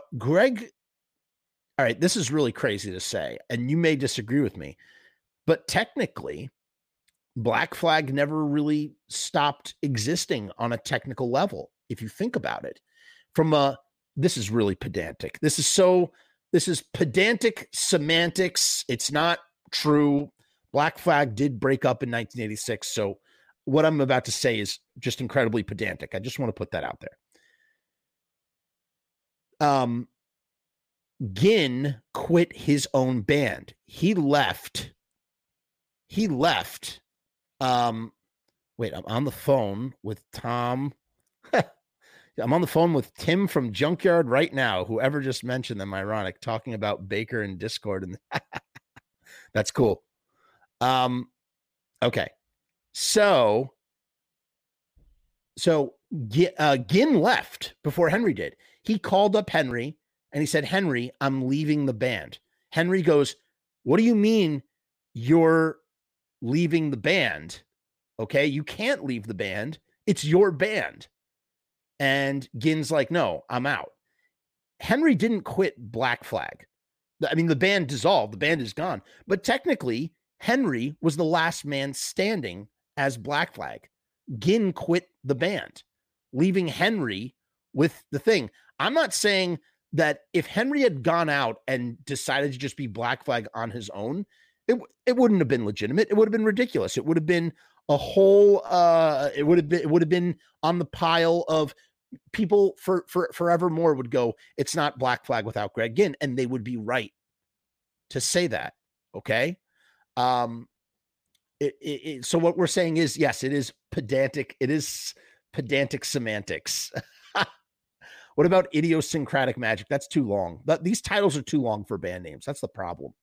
In any case, but in a court of law, if Henry Rollins had continued with that Black Flag name, or had fostered that Black Flag name, or, you know, wanted to do something with those marks, I imagine from a legal standpoint that he might hold some water to do so. I don't know. I honestly don't know. Would it be right? Do I think it's right? No. But technically, it was Ginn who quit the band. But then again, you could also argue Glenn Danzig left the Misfits. You know, the Misfits broke up. You could say Glenn Danzig left the Misfits. That doesn't mean that the Misfits still exist without Glenn Danzig. The Misfits need Glenn Danzig in order to be the Misfits, right? So it doesn't really. It's ridiculous. It's a ridiculous point. I don't even know why I made it, but I'm just saying that. Maybe from some sort of legal angle, because that's kind of how trademark works a little bit.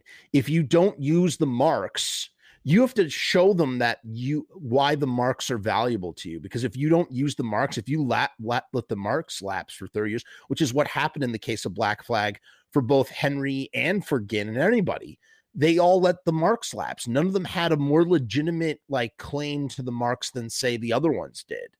At least as far as I understand from the lawsuit that we're about to look at.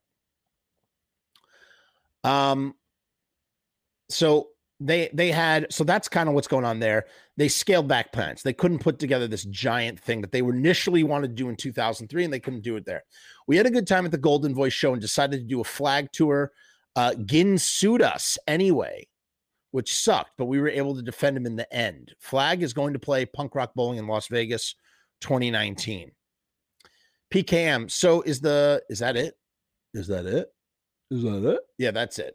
So that explains that. So Ginn does get sued by Dukowski and his wife, and I guess they settle at some point, and I believe that was in 2007, because what happened next is, see, I tried to find, here, is this the one that we want? This is the final piece of the pie, guys. All right, this is the big one. Not the big one, but here's an overview of the lawsuit after this long ass show. Oof. I haven't done a marathon show like this. Great way to start off the year, huh? Just dive into it. What is this? Is this this is part one. All right, ready? Here we go. So here it is. This is SST Records, Inc. versus Garfield. Garfield is, that's Henry's last name is Garfield. He got Rollins off the side of a truck. Rollins truck, I guess. SST Records, Inc., a Texas corporation. Let's make this a little bit bigger. because I can't see crap. A Texas corporation, oh, we don't need to read that. Whatever. They're suing. So here's who's being sued. Henry's being sued. Henry is a defendant. Keith Morris is a defendant. Gary McDaniel, aka Chuck Dukowski, is a defendant. Dez, aka Dennis Paul, is a defendant. John William Stevenson, aka Bill Stevenson, is, and Stephen Egerton. Am I saying that right? Because some people say Stephen King, like you'd say Stephen King, but I think the phonetic pronunciation is Stephen. Okay, so this is what's cool. Here's some background. Ready? Presently before the court is the plaintiff's SST Records and Gregory Ginn's motion for a preliminary injunction. What is an injunction? It means that, like, to legally stop someone from doing something via a court. Okay, ready? So Greg Ginn's motion for a preliminary injunction, having considered the submissions of the parties and heard oral argument, the court denies the motion and adopts the following order. So initially Ginn is saying, I want to block these guys from doing what they're doing. The court has denied this and instead adopts a following order. But first, the background. In 1976, here is this is a court oral history. So it's not from the book. This is as close as you get from the cat's mouth, right? From the mouth of the people, I mean, it's akin to getting a legal interview from Greg Ginn under the court of law. Does that mean that he could exaggerate or lie? Of course. But, like, it's just, this is officially legally on the record, the situation, or the history of the band. In 1976, Greg Ginn and defendant Keith Morris formed a band, which defendant Gary McDaniel, also known as Chuck Dukowski, later joined. This is the declaration of Gregory Ginn. In 1978, the band changed its name to Black Flag. So I guess the band started in 76 with Keith Morris, and that was Panic. And that's when Spot and Raymond, they were bass players. In 1978, the band changed its name to Black Flag and played its first paid show under this name in January of 1979. So they didn't actually play as Black Flag until 1979. Between 1979 and 1986, several people joined and or left Black Flag, including defendants Dez Cadena, Bill Stevenson, and Garfield, also known as Henry Rollins. The parties dispute their various roles in the band. So everybody who's in this thing disputes what their role was in the band. For at least some period of time, the band considered itself to be a statutory partnership. I'm going to look up what statutory means in relation to, I don't know. It's not going to let me do the lookup thing. Whatever. All right. Someone look up statutory real quick. Statutory partnership, look up the definition of statutory partnership, not just statutory. Making decisions by majority. So the majority of the band is making the decision. So even though Greg Ginn is the mastermind, they're making democratic decisions, at least according to this court document, distributing earnings evenly and submitting tax filings as the Black Flag Partnership. This is from a Dukowski declaration. So Dukowski at some point, and this is evidence, or this is an exhibit. This is actually called Exhibit A. It's from Dukowski's declaration that there was a Black Flag Partnership where they did this sort of stuff. SST, of which Ginn is the sole remaining shareholder, released and distributed all of Black Flag's 18 albums. And that's from Ginn's declaration. So you have Dukowski's declaration and Ginn's declaration. At other times, Dukowski listed Black Flag as his sole proprietorship, allegedly at Ginn's request. So that means that maybe during business dealings or for some unknown business purpose, that Ginn had Dukowski, hey, just say that this is all you, for whatever the reason is. And we don't know what that means or what that's in reference to, but that's what it is. Black Flag also adopted a logo consisting of four uneven black bars simulating a waving flag, the logo, that ultimately became a very well-known that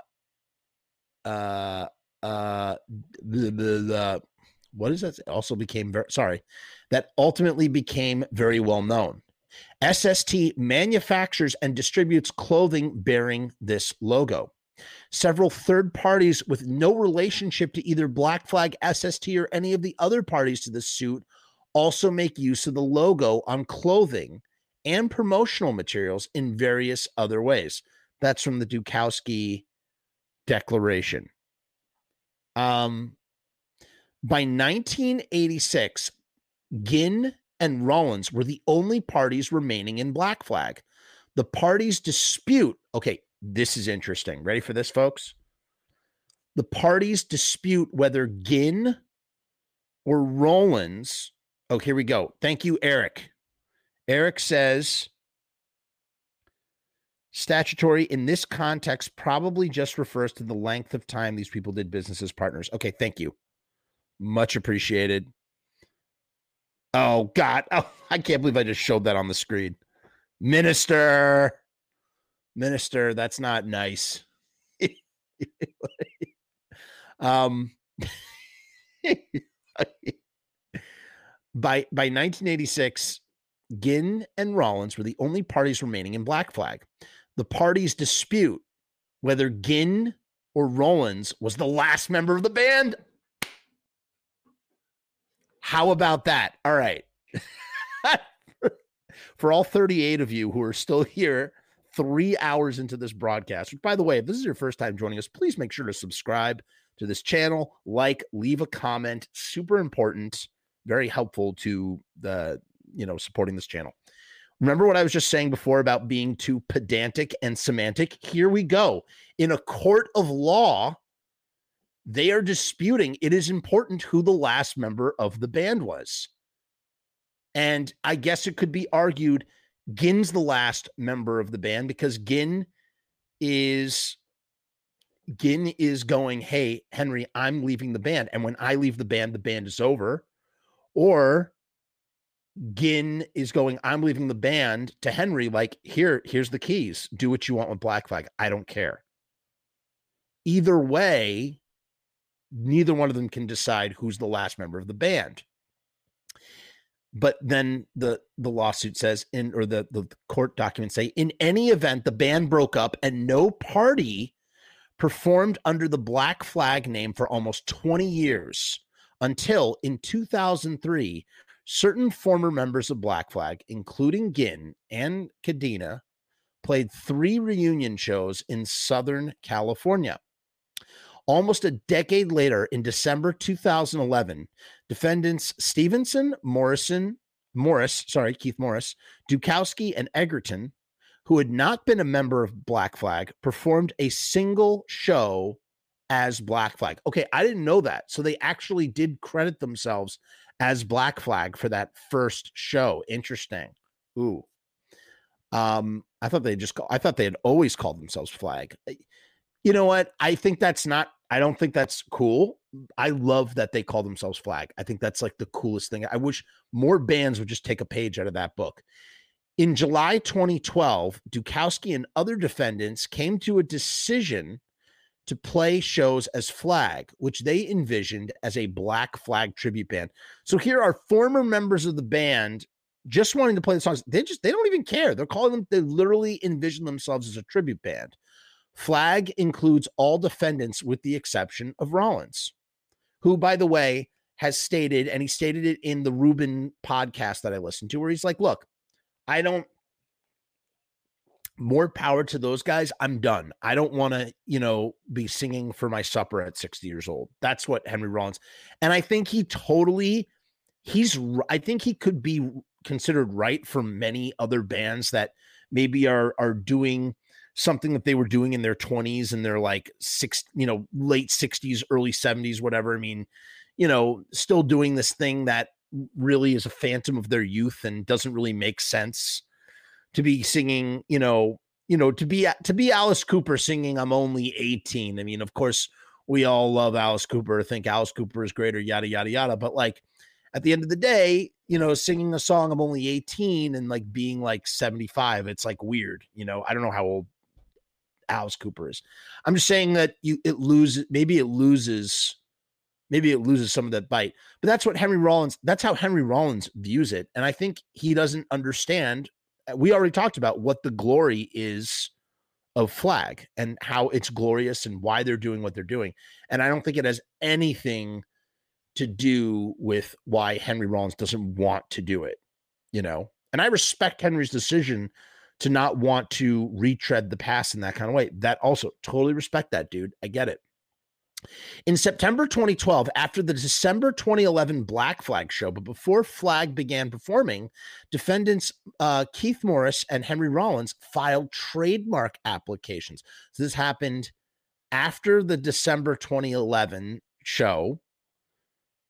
Almost a year later, in the fall, they filed trademark applications for the name Black Flag and for the logo. Morris and Rollins intended to register the marks on behalf of the Black Flag partnership. So now here, and this is super friggin' important here, okay? For everybody who thinks that Keith Morris and Henry Rollins are trying to steal this for themselves, they weren't. They were trying to steal it for all of them, for all the members who never made any money, who were never paid.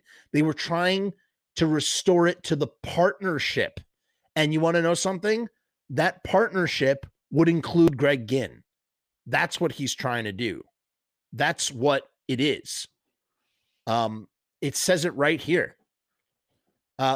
Ginn asserts that Morris and Rollins lied in their trademark application by submitting material belonging to SST, because SST belongs to Ginn, as their own, and by falsely claiming that they had continuously used the Black Flag name and logo on merchandise and in live performances. It does not appear that the Patent and Trademark Office has yet acted upon the application. In January of 2013, so that was for that Black Flag partnership for everybody. In January of 2013, Flag publicly announced that it would begin touring. Flag's promotional materials featured the band name, the language featuring original members, with the list of all the original members, performing the music of Black Flag. The materials also included a logo comprised of 4 evenly spaced black bars in a straight line, as opposed to the logo's offset bars. Flag played its first show in April 2013 and is scheduled to finish its 2013 tour on November 8th, 2013. In February 2013, 2 weeks after Flag announced its tour dates. Okay, this is what I remember. I knew it. I friggin' knew it, dude. Flag did it first and then Ginn in order to try and protect. That's what he was trying to do. He was just trying to protect. He's trying to protect his little, his perceived legacy, Eric says rumors. He's talking about Golden Voice here. Rumors were buzzing around that day of a show of, rumors were buzzing around that day of that show of a Black Flag set, and I think they were announced as Black Flag when they hit the stage. Got it. But Ginn announced 2 weeks later that he would be touring as Black Flag. So Ginn had no intention of touring as Black Flag until Flag decided to go and do shows. I mean, it doesn't get any more insecure. It turned into a giant pissing match. I mean, what a buffoon. Like one of the biggest fumbles ever. Black Flag toured in the United States through September 2013. Plaintiffs submit the declaration of Jose Barraza in support of their assertion that Flag sells Black Flag merchandise at Flag shows. The quality of the picture is so poor, however, that it is difficult to tell whether the design on the shirt is the logo or the straight line bars, as well as whether the photo depicts, as plaintiff claims, a Flag merchandise table at a Flag show or a bookcase of some sort. That's weird. On August 2nd, 2013, Ginn and SST filed this suit for trademark infringement, unfair competition, and breach of contract. The breach of contract is in relation to the settlement that he had with Dukowski, because when they settled in 2007, when Dukowski had sued Ginn, they had part of the settlement was that he could never perform as Black Flag. That was what Ginn had wanted of Dukowski. So that's breach of contract. Plaintiffs, Ginn, now seek a preliminary injunction, meaning we want to stop you, enjoining all defendants from using the name Black Flag or the logo. Legal standard. Typically, a private party seeking a preliminary injunction must, one, show that he is likely to succeed on the merits, two, that he is likely to suffer irreparable harm in the absence of preliminary relief, meaning that if he doesn't get this injunction, that Ginn is going to suffer damages, which is like why he goes, hey, let me get a bunch of people together and we're going to go out. Hey, Ron Reyes, let's get up. We're going to go tour as Black Flag. We're going to put out a record. All of this was to stop those guys. It was everything that Black Flag has done post 2003, like Ginn, everything Ginn has done as Black Flag in post 2003 is purely out of spite to the other guys at 100%. So two, that he's likely to suffer irreparable harm in the absence of preliminary relief, that the balance of equities tips in his favor, and four, that the injunction is in the public interest. It is in the public interest that Flag doesn't play. And then they cite a case for why that is. Preliminary relief may be warranted when a party shows a 5 combination of probable success on the merits and the possibility of irreparable harm, or two, raises serious questions and the balance of hardships tips in favor of an injunction. And then they cite another case. These two formulations represent 2 points on a sliding scale. So there's a sliding scale to determine this stuff. This is insane. This is insane stuff. This is wacky, wild, crazy stuff. My voice is dead. I'm done after this. I'm so done. I can't keep going.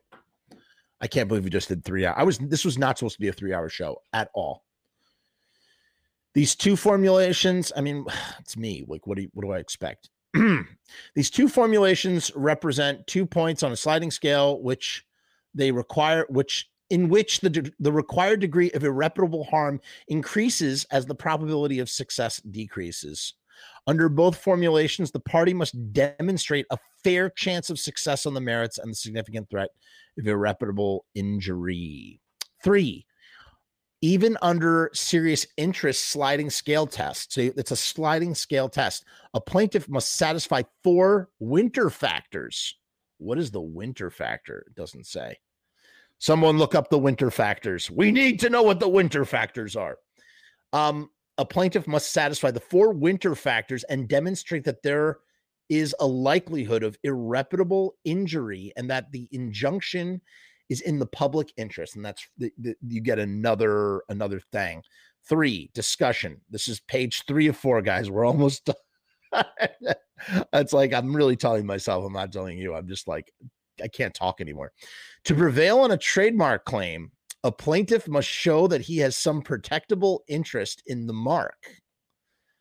Beyond ownership, the core element of the trademark infringement claim is the likelihood that the similarity of the marks will confuse consumers as to the sources of goods and services. So that's, what is that saying? It's saying that the Black Flag logo and the Flag logo, that they have to look so similar that it will confuse the public and cause possible hurt to one or the other.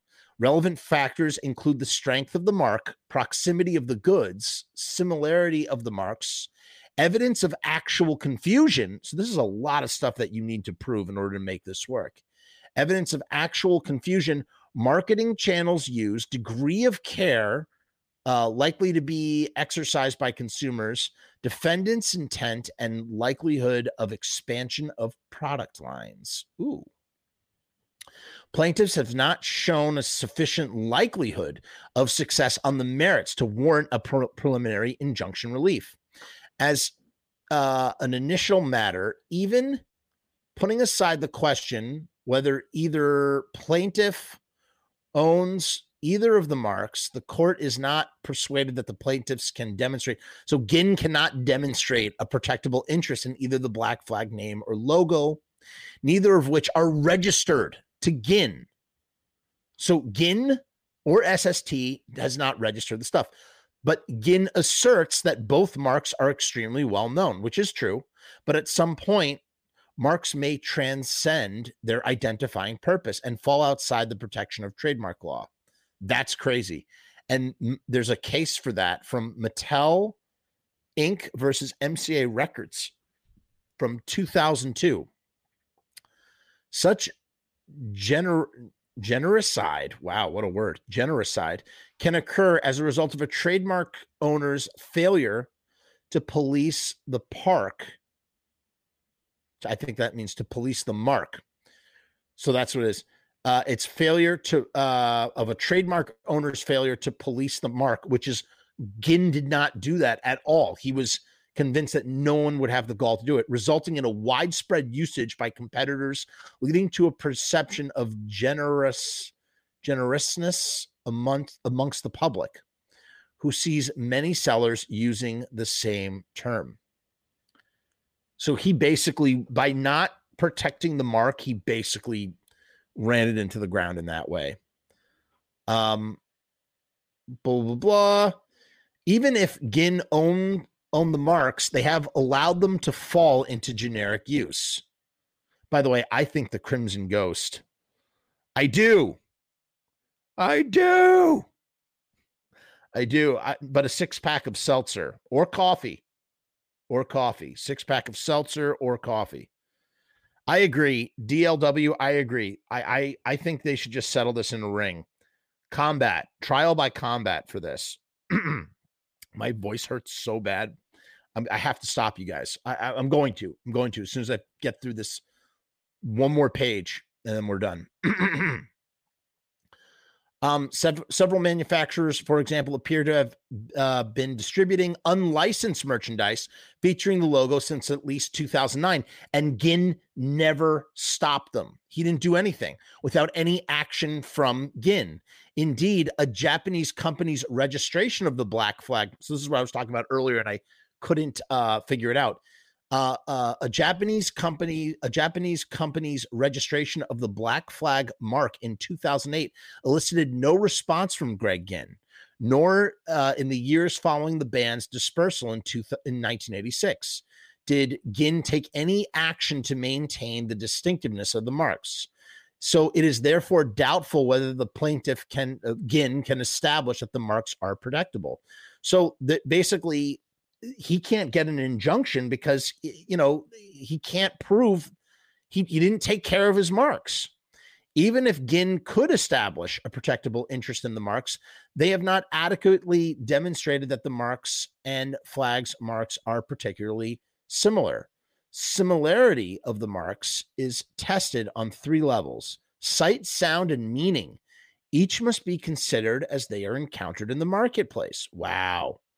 The more similar the marks, the greater the likelihood of confusion. Plaintiffs provide four examples of Flag promotional posters or flyers that a consumer might encounter in the marketplace. Each of these examples included immediately adjacent to the name Flag and even space bars, the explanatory and undisputedly accurate language featuring original members, with all the original members, while the black bars and the word Flag bear some visual similarity to Ginn's alleged marks. The inclusion of the explanatory language clearly distinguishes the marks visually and orally, and even more so in meaning. So encountered, Flag's marks are not very similar to the plaintiff's alleged marks, Ginn's marks, and it appears unlikely that the consumers will confuse them. As to the intent factor, given Ginn's disassociation from the Marx for the better part of 3 decades. What a fool. What a fool. After 3 decades, Ginn's argument that the defendant's selection of the flag Marx was in bad faith is not persuasive. Aside from the 3 shows in 2003, Ginn did not claim any connection to Black Flag and Logo Marx until after Flag announced its tour plans in 2013. So Ginn puts Black Flag back together and puts out an album merely for this case, and it doesn't even work. It gets thrown out. Even he just got so defeated in this situation. Even if it is ultimately determined that SST owns the Marx, defendants have presented at least a colorable argument and certainly some evidence of good faith belief that they, through some iteration of a partnership, own or owned the Marx. Wow. The issue in the intent factor is whether defendant in adopting its mark intended to capitalize on Greg Ginn's goodwill. For these same reasons, Ginn and SST have not shown a likelihood that they will succeed on their trademark cancellation claim. Interesting. A party may seek cancellation of a registered trademark on the basis of fraud. Blah, blah, blah, blah, blah, blah, blah. Wait. Here's the last part here. Lastly, though evidence of actual confusion is not necessary to a finding of likelihood of confusion, evidence of actual confusion among significant numbers of consumers provides a strong support for the likelihood of confusion. And then they cite another case, Playboy Enters versus Netscape.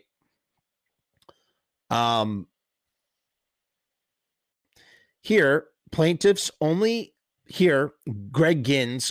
evidence of actual confusion is Ginn's declaration that at one of his shows, fans asked him if he would be at an upcoming Flag show, which probably made Greg Ginn really mad if it really happened. Such limited evidence hardly establishes actual confusion among a significant number of consumers. Furthermore, defendants point to extensive media coverage of this dispute, highlighting the differences between the two bands and thus decreasing the likelihood of consumer confusion. Nobody was confused about this. We all knew the difference and what we were getting. The similarity, intent, and actual confusion factors weigh heavily against the finding of likelihood confusion. Though plaintiffs may ultimately be able to establish such a likelihood, at this stage, they have failed to demonstrate a likelihood of success on the merits sufficient to warrant injunction relief. Conclusion, for reasons stated above, the plaintiff's motion for preliminary injunction is denied in the court of Frumis. Case dismissed. Oh, that's from a United States district judge. Now, there was another document that looked very similar to this document. So I'm pulling it up, but we're not going to read it because I can't go through another thing. I'm like going to die. But let's very quickly. They also wanted to do a restraining order. There was a restraining order. Greg Ginn and SST Records have sued Henry Rollins and they've sued all the guys for various trademark related claims. Unfair competition. I'm trying to find the blah, blah, blah. Defendants, except Garfield, allegedly have advertised various concerts. Nope. But what does it say about temporary restraining order? I don't know why there would be two different things regarding irreparable harm. Many of these cases considered. I'm not seeing why they here. Let's do control find. Oops, the wrong one. Hold on. We should call this rock court, punk court. Let's see here. Restraining. You're 1 of 5. I'm just trying to find out where it says. Okay, here we go. Legal standard. Courts applied the preliminary injunction factors deciding whether to grant a temporary restraining order. A party requesting a temporary restraining order must establish that he is likely to succeed. I don't know how that, why this needed its own separate document. I don't get it. I don't know, man. Bottom line, they smoked it. They smoked him, man. They went out as Flag. They did a phenomenal job as Flag. It was a great, everybody loved it. I saw it live. I would go and see it live again if I had the ability to do so, or if they came back to my town. Greg Ginn in 2014 also got in trouble. He also got in trouble. Here's what they both said about the lawsuit, by the way. Ginn says, the dispute over Black Flag is not motivated by an effort to stop anyone from covering Black Flag songs. Quite the contrary. This dispute began when Henry Garfield and Keith Morris made an effort to hijack the name and the logo for their own use. No, for the Black Flag partnership. Behind everyone's back. No, just behind your back. But in regards to everybody, including you. In September of 2012. Garfield and Morris filed fraudulent trademark applications in which they are claiming to own the name and logo. Had we not taken action, this pair could have snuck in these false applications to the trademark office, enabling them to stop Black Flag from playing and gaining exclusive use of the name and logo, except he had no interest in doing it until they were going to go out as Flag. We were also trying to stop Morris and the others in his band from using the name and the logo in a misleading way. And then he goes on to say, they forced us to do this because not only do we need to bring an opposition to the trademark application, the trademark office, but we also need to bring what's called a cancellation action for cancellation of the existing mark for the four bars. Then we find out that they're also selling bootleg t-shirts, which was never substantiated. Here is what Keith Morris said in response. We've done nothing wrong. Every step of the way, we've all talked to each other. We're all going to do this. We're not going to do that. We know what he is capable of doing, and we're not scared. We're not shaking in our shoes, and we're not going to be bullied. We'll just process forward. We live our lives, and whatever the outcome is, we're good guys, and we've done nothing wrong, so we really don't have to worry about anything. We are going to continue forward. We are going to continue forward until somebody that we deal with on a day-to-day basis tells us that we can't do it. When I saw them live, they did read from a statement. There was a statement that Keith Morris read from. You can see it. The video is online. Go look up Flag Live at Irving Plaza. It's pretty great. And they play with TSOL as well. TSOL sets longer, though. Then in 2014, Black Flag's Greg Ginn was accused of abuse of his kids by his ex-wife. And that was a whole thing. And really, I'm not going to read that here. And it was really sad to hear that stuff about Ginn. And I really hope it's not true. Somehow I have a feeling it is true. But just terrible, truly. Just seems like a giant douchebag, honestly. In truth, genius or not, soul of Black Flag or not, who knows, man? Who friggin' knows? And that looks like it is it, Greg. Here's what it looks like in legalese via Flag. The court found that SST had no rights to the trademarks. Ginn seemed to have no individual rights in the Black Flag trademarks. Even if either had any rights in those marks, they had abandoned those rights through a failure to police the mark for nearly 30 years. The defendants claimed that Black Flag assets were owned by a statutory partnership comprised of various former band members, even if these members only consisted of Henry and Ginn, based on A, accepting Ginn's argument that he never quit, and given that there is no evidence or allegation that Henry ever quit, has merit, meaning that all the way to this day for 30 years, and that's what I was going on about the semantics of it, is that technically Black Flag still existed in indefinite hiatus, with Henry and Glenn being the remains of that Black Flag partnership, that for Henry to suddenly make a move with the other members of Black Flag and file trademark stuff may morally be wrong in the sense of, not morally is not the right word. By the sense of band standards might be wrong, but at the same time, looking at how Ginn has screwed everybody over, probably justified.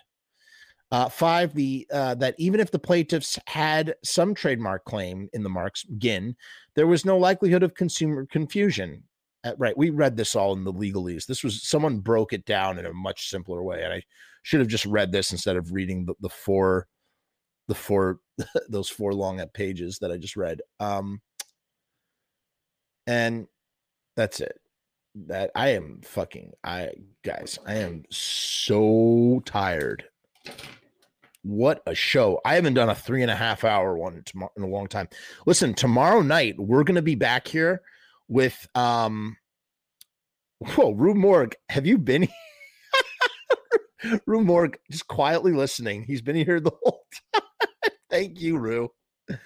Thank you. Oh man. Happy New Year, Rue. Good to see you, buddy. Hope you're well. Tomorrow night, I'm having Joe Truck Casher from the Brain Eaters on.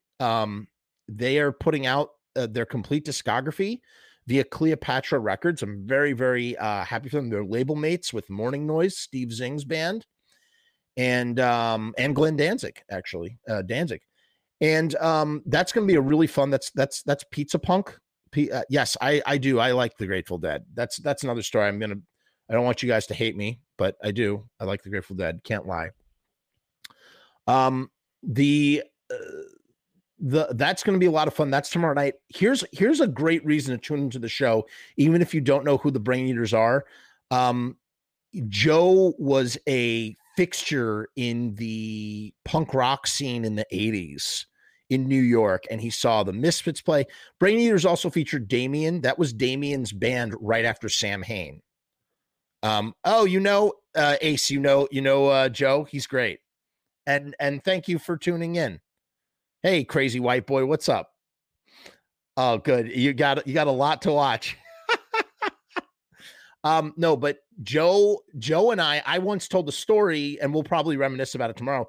Joe and I drove down to find Billy Rath from the Heartbreakers. That was an adventure that we road tripped together. Joe and we had a great time doing it. Joe is he's a real character, and he talks even more than I do. If you could imagine it, he loves talking. And I just have a feeling we're going to hear a lot of great stories. And he was such a nice dude, like introduced me to like people. He introduced me to a whole bunch of people like Nick Martin from the Stimulators, just a really, really sweetheart of a guy. And I just really can't wait to have him on the show. We have not seen each other in over 10 years. We've spoken on the phone a few times, but he has his whole, like I said, Damien from Sam Hain, Pete, who was also on Pizza Punk as well. Pete wrote some songs with him or played on some new Brain Eater songs. They're putting out the whole thing, so we want to raise awareness for this new release. I'm very excited. No More Room in Hell is finally coming out. That's the follow-up to the EP. If you want to read more about the Brain Eaters, you can actually read about them on Misfit Central. There's a whole little entry. That's how I actually first found out about Joe, I think. In any case, that's it for tonight. I thank you guys so much for sticking with me. I can't believe it's 3.5 hours. It's 1:00 in the morning, and there's still 32 people watching, which is really cool. So yeah, I got lots of stuff coming this season, this month. Just and Patreons. I have Patreon videos. I promise they're coming. I'm trying to get some primo stuff for you. I'm trying to get some good stuff. Bear with me. It's supposed to be at the beginning of the month. I've been very good about that for the last 6 months. Just got caught up. So thank you for your patience. My Patreons are lifeblood. So I want to make sure I do right by them. All you guys are lifeblood. What else can I say? Nothing. You know how we end the show here. I'm gonna go watch the Boba Fett in bed. That's what I'm gonna do. I need to unwind, so I'm gonna do that, and we have a wonderful way of saying goodbye. We should go peace. No, what do I say? Peace and hair. No, peace and hair grease. That's what I do. Sorry, it's late. I'm burnt. See you tomorrow. Patreon. Hey guys, what's going on? It's Jeff. So I've decided to make a Patreon. What is Patreon? I don't know how to define a Patreon. Let me look it up. Patreon is a membership platform that makes it very easy for creators to get paid for the things that they're already creating. I want to do it full-time. I want this to be my full-time job. In my efforts to make that happen, I've set up this platform. Is it going to work? Is it going to be successful? I don't know, but I would rather try and crash and burn than not try at all. The goal is to create enough passive revenue so that I can continue to do this full-time, uninterrupted. Why? Because I love to do this. I love creating content. I love making videos. I love shooting films. I love doing podcasts. In case you couldn't tell, I love to talk and I never shut the fuck up. So right now I've kept the Patreon incredibly simple. There's 2 tiers, and that may change in the future. The Murdergram is a simple way to extend support for all of the hours and hours of free content on the channel for nothing more than $1.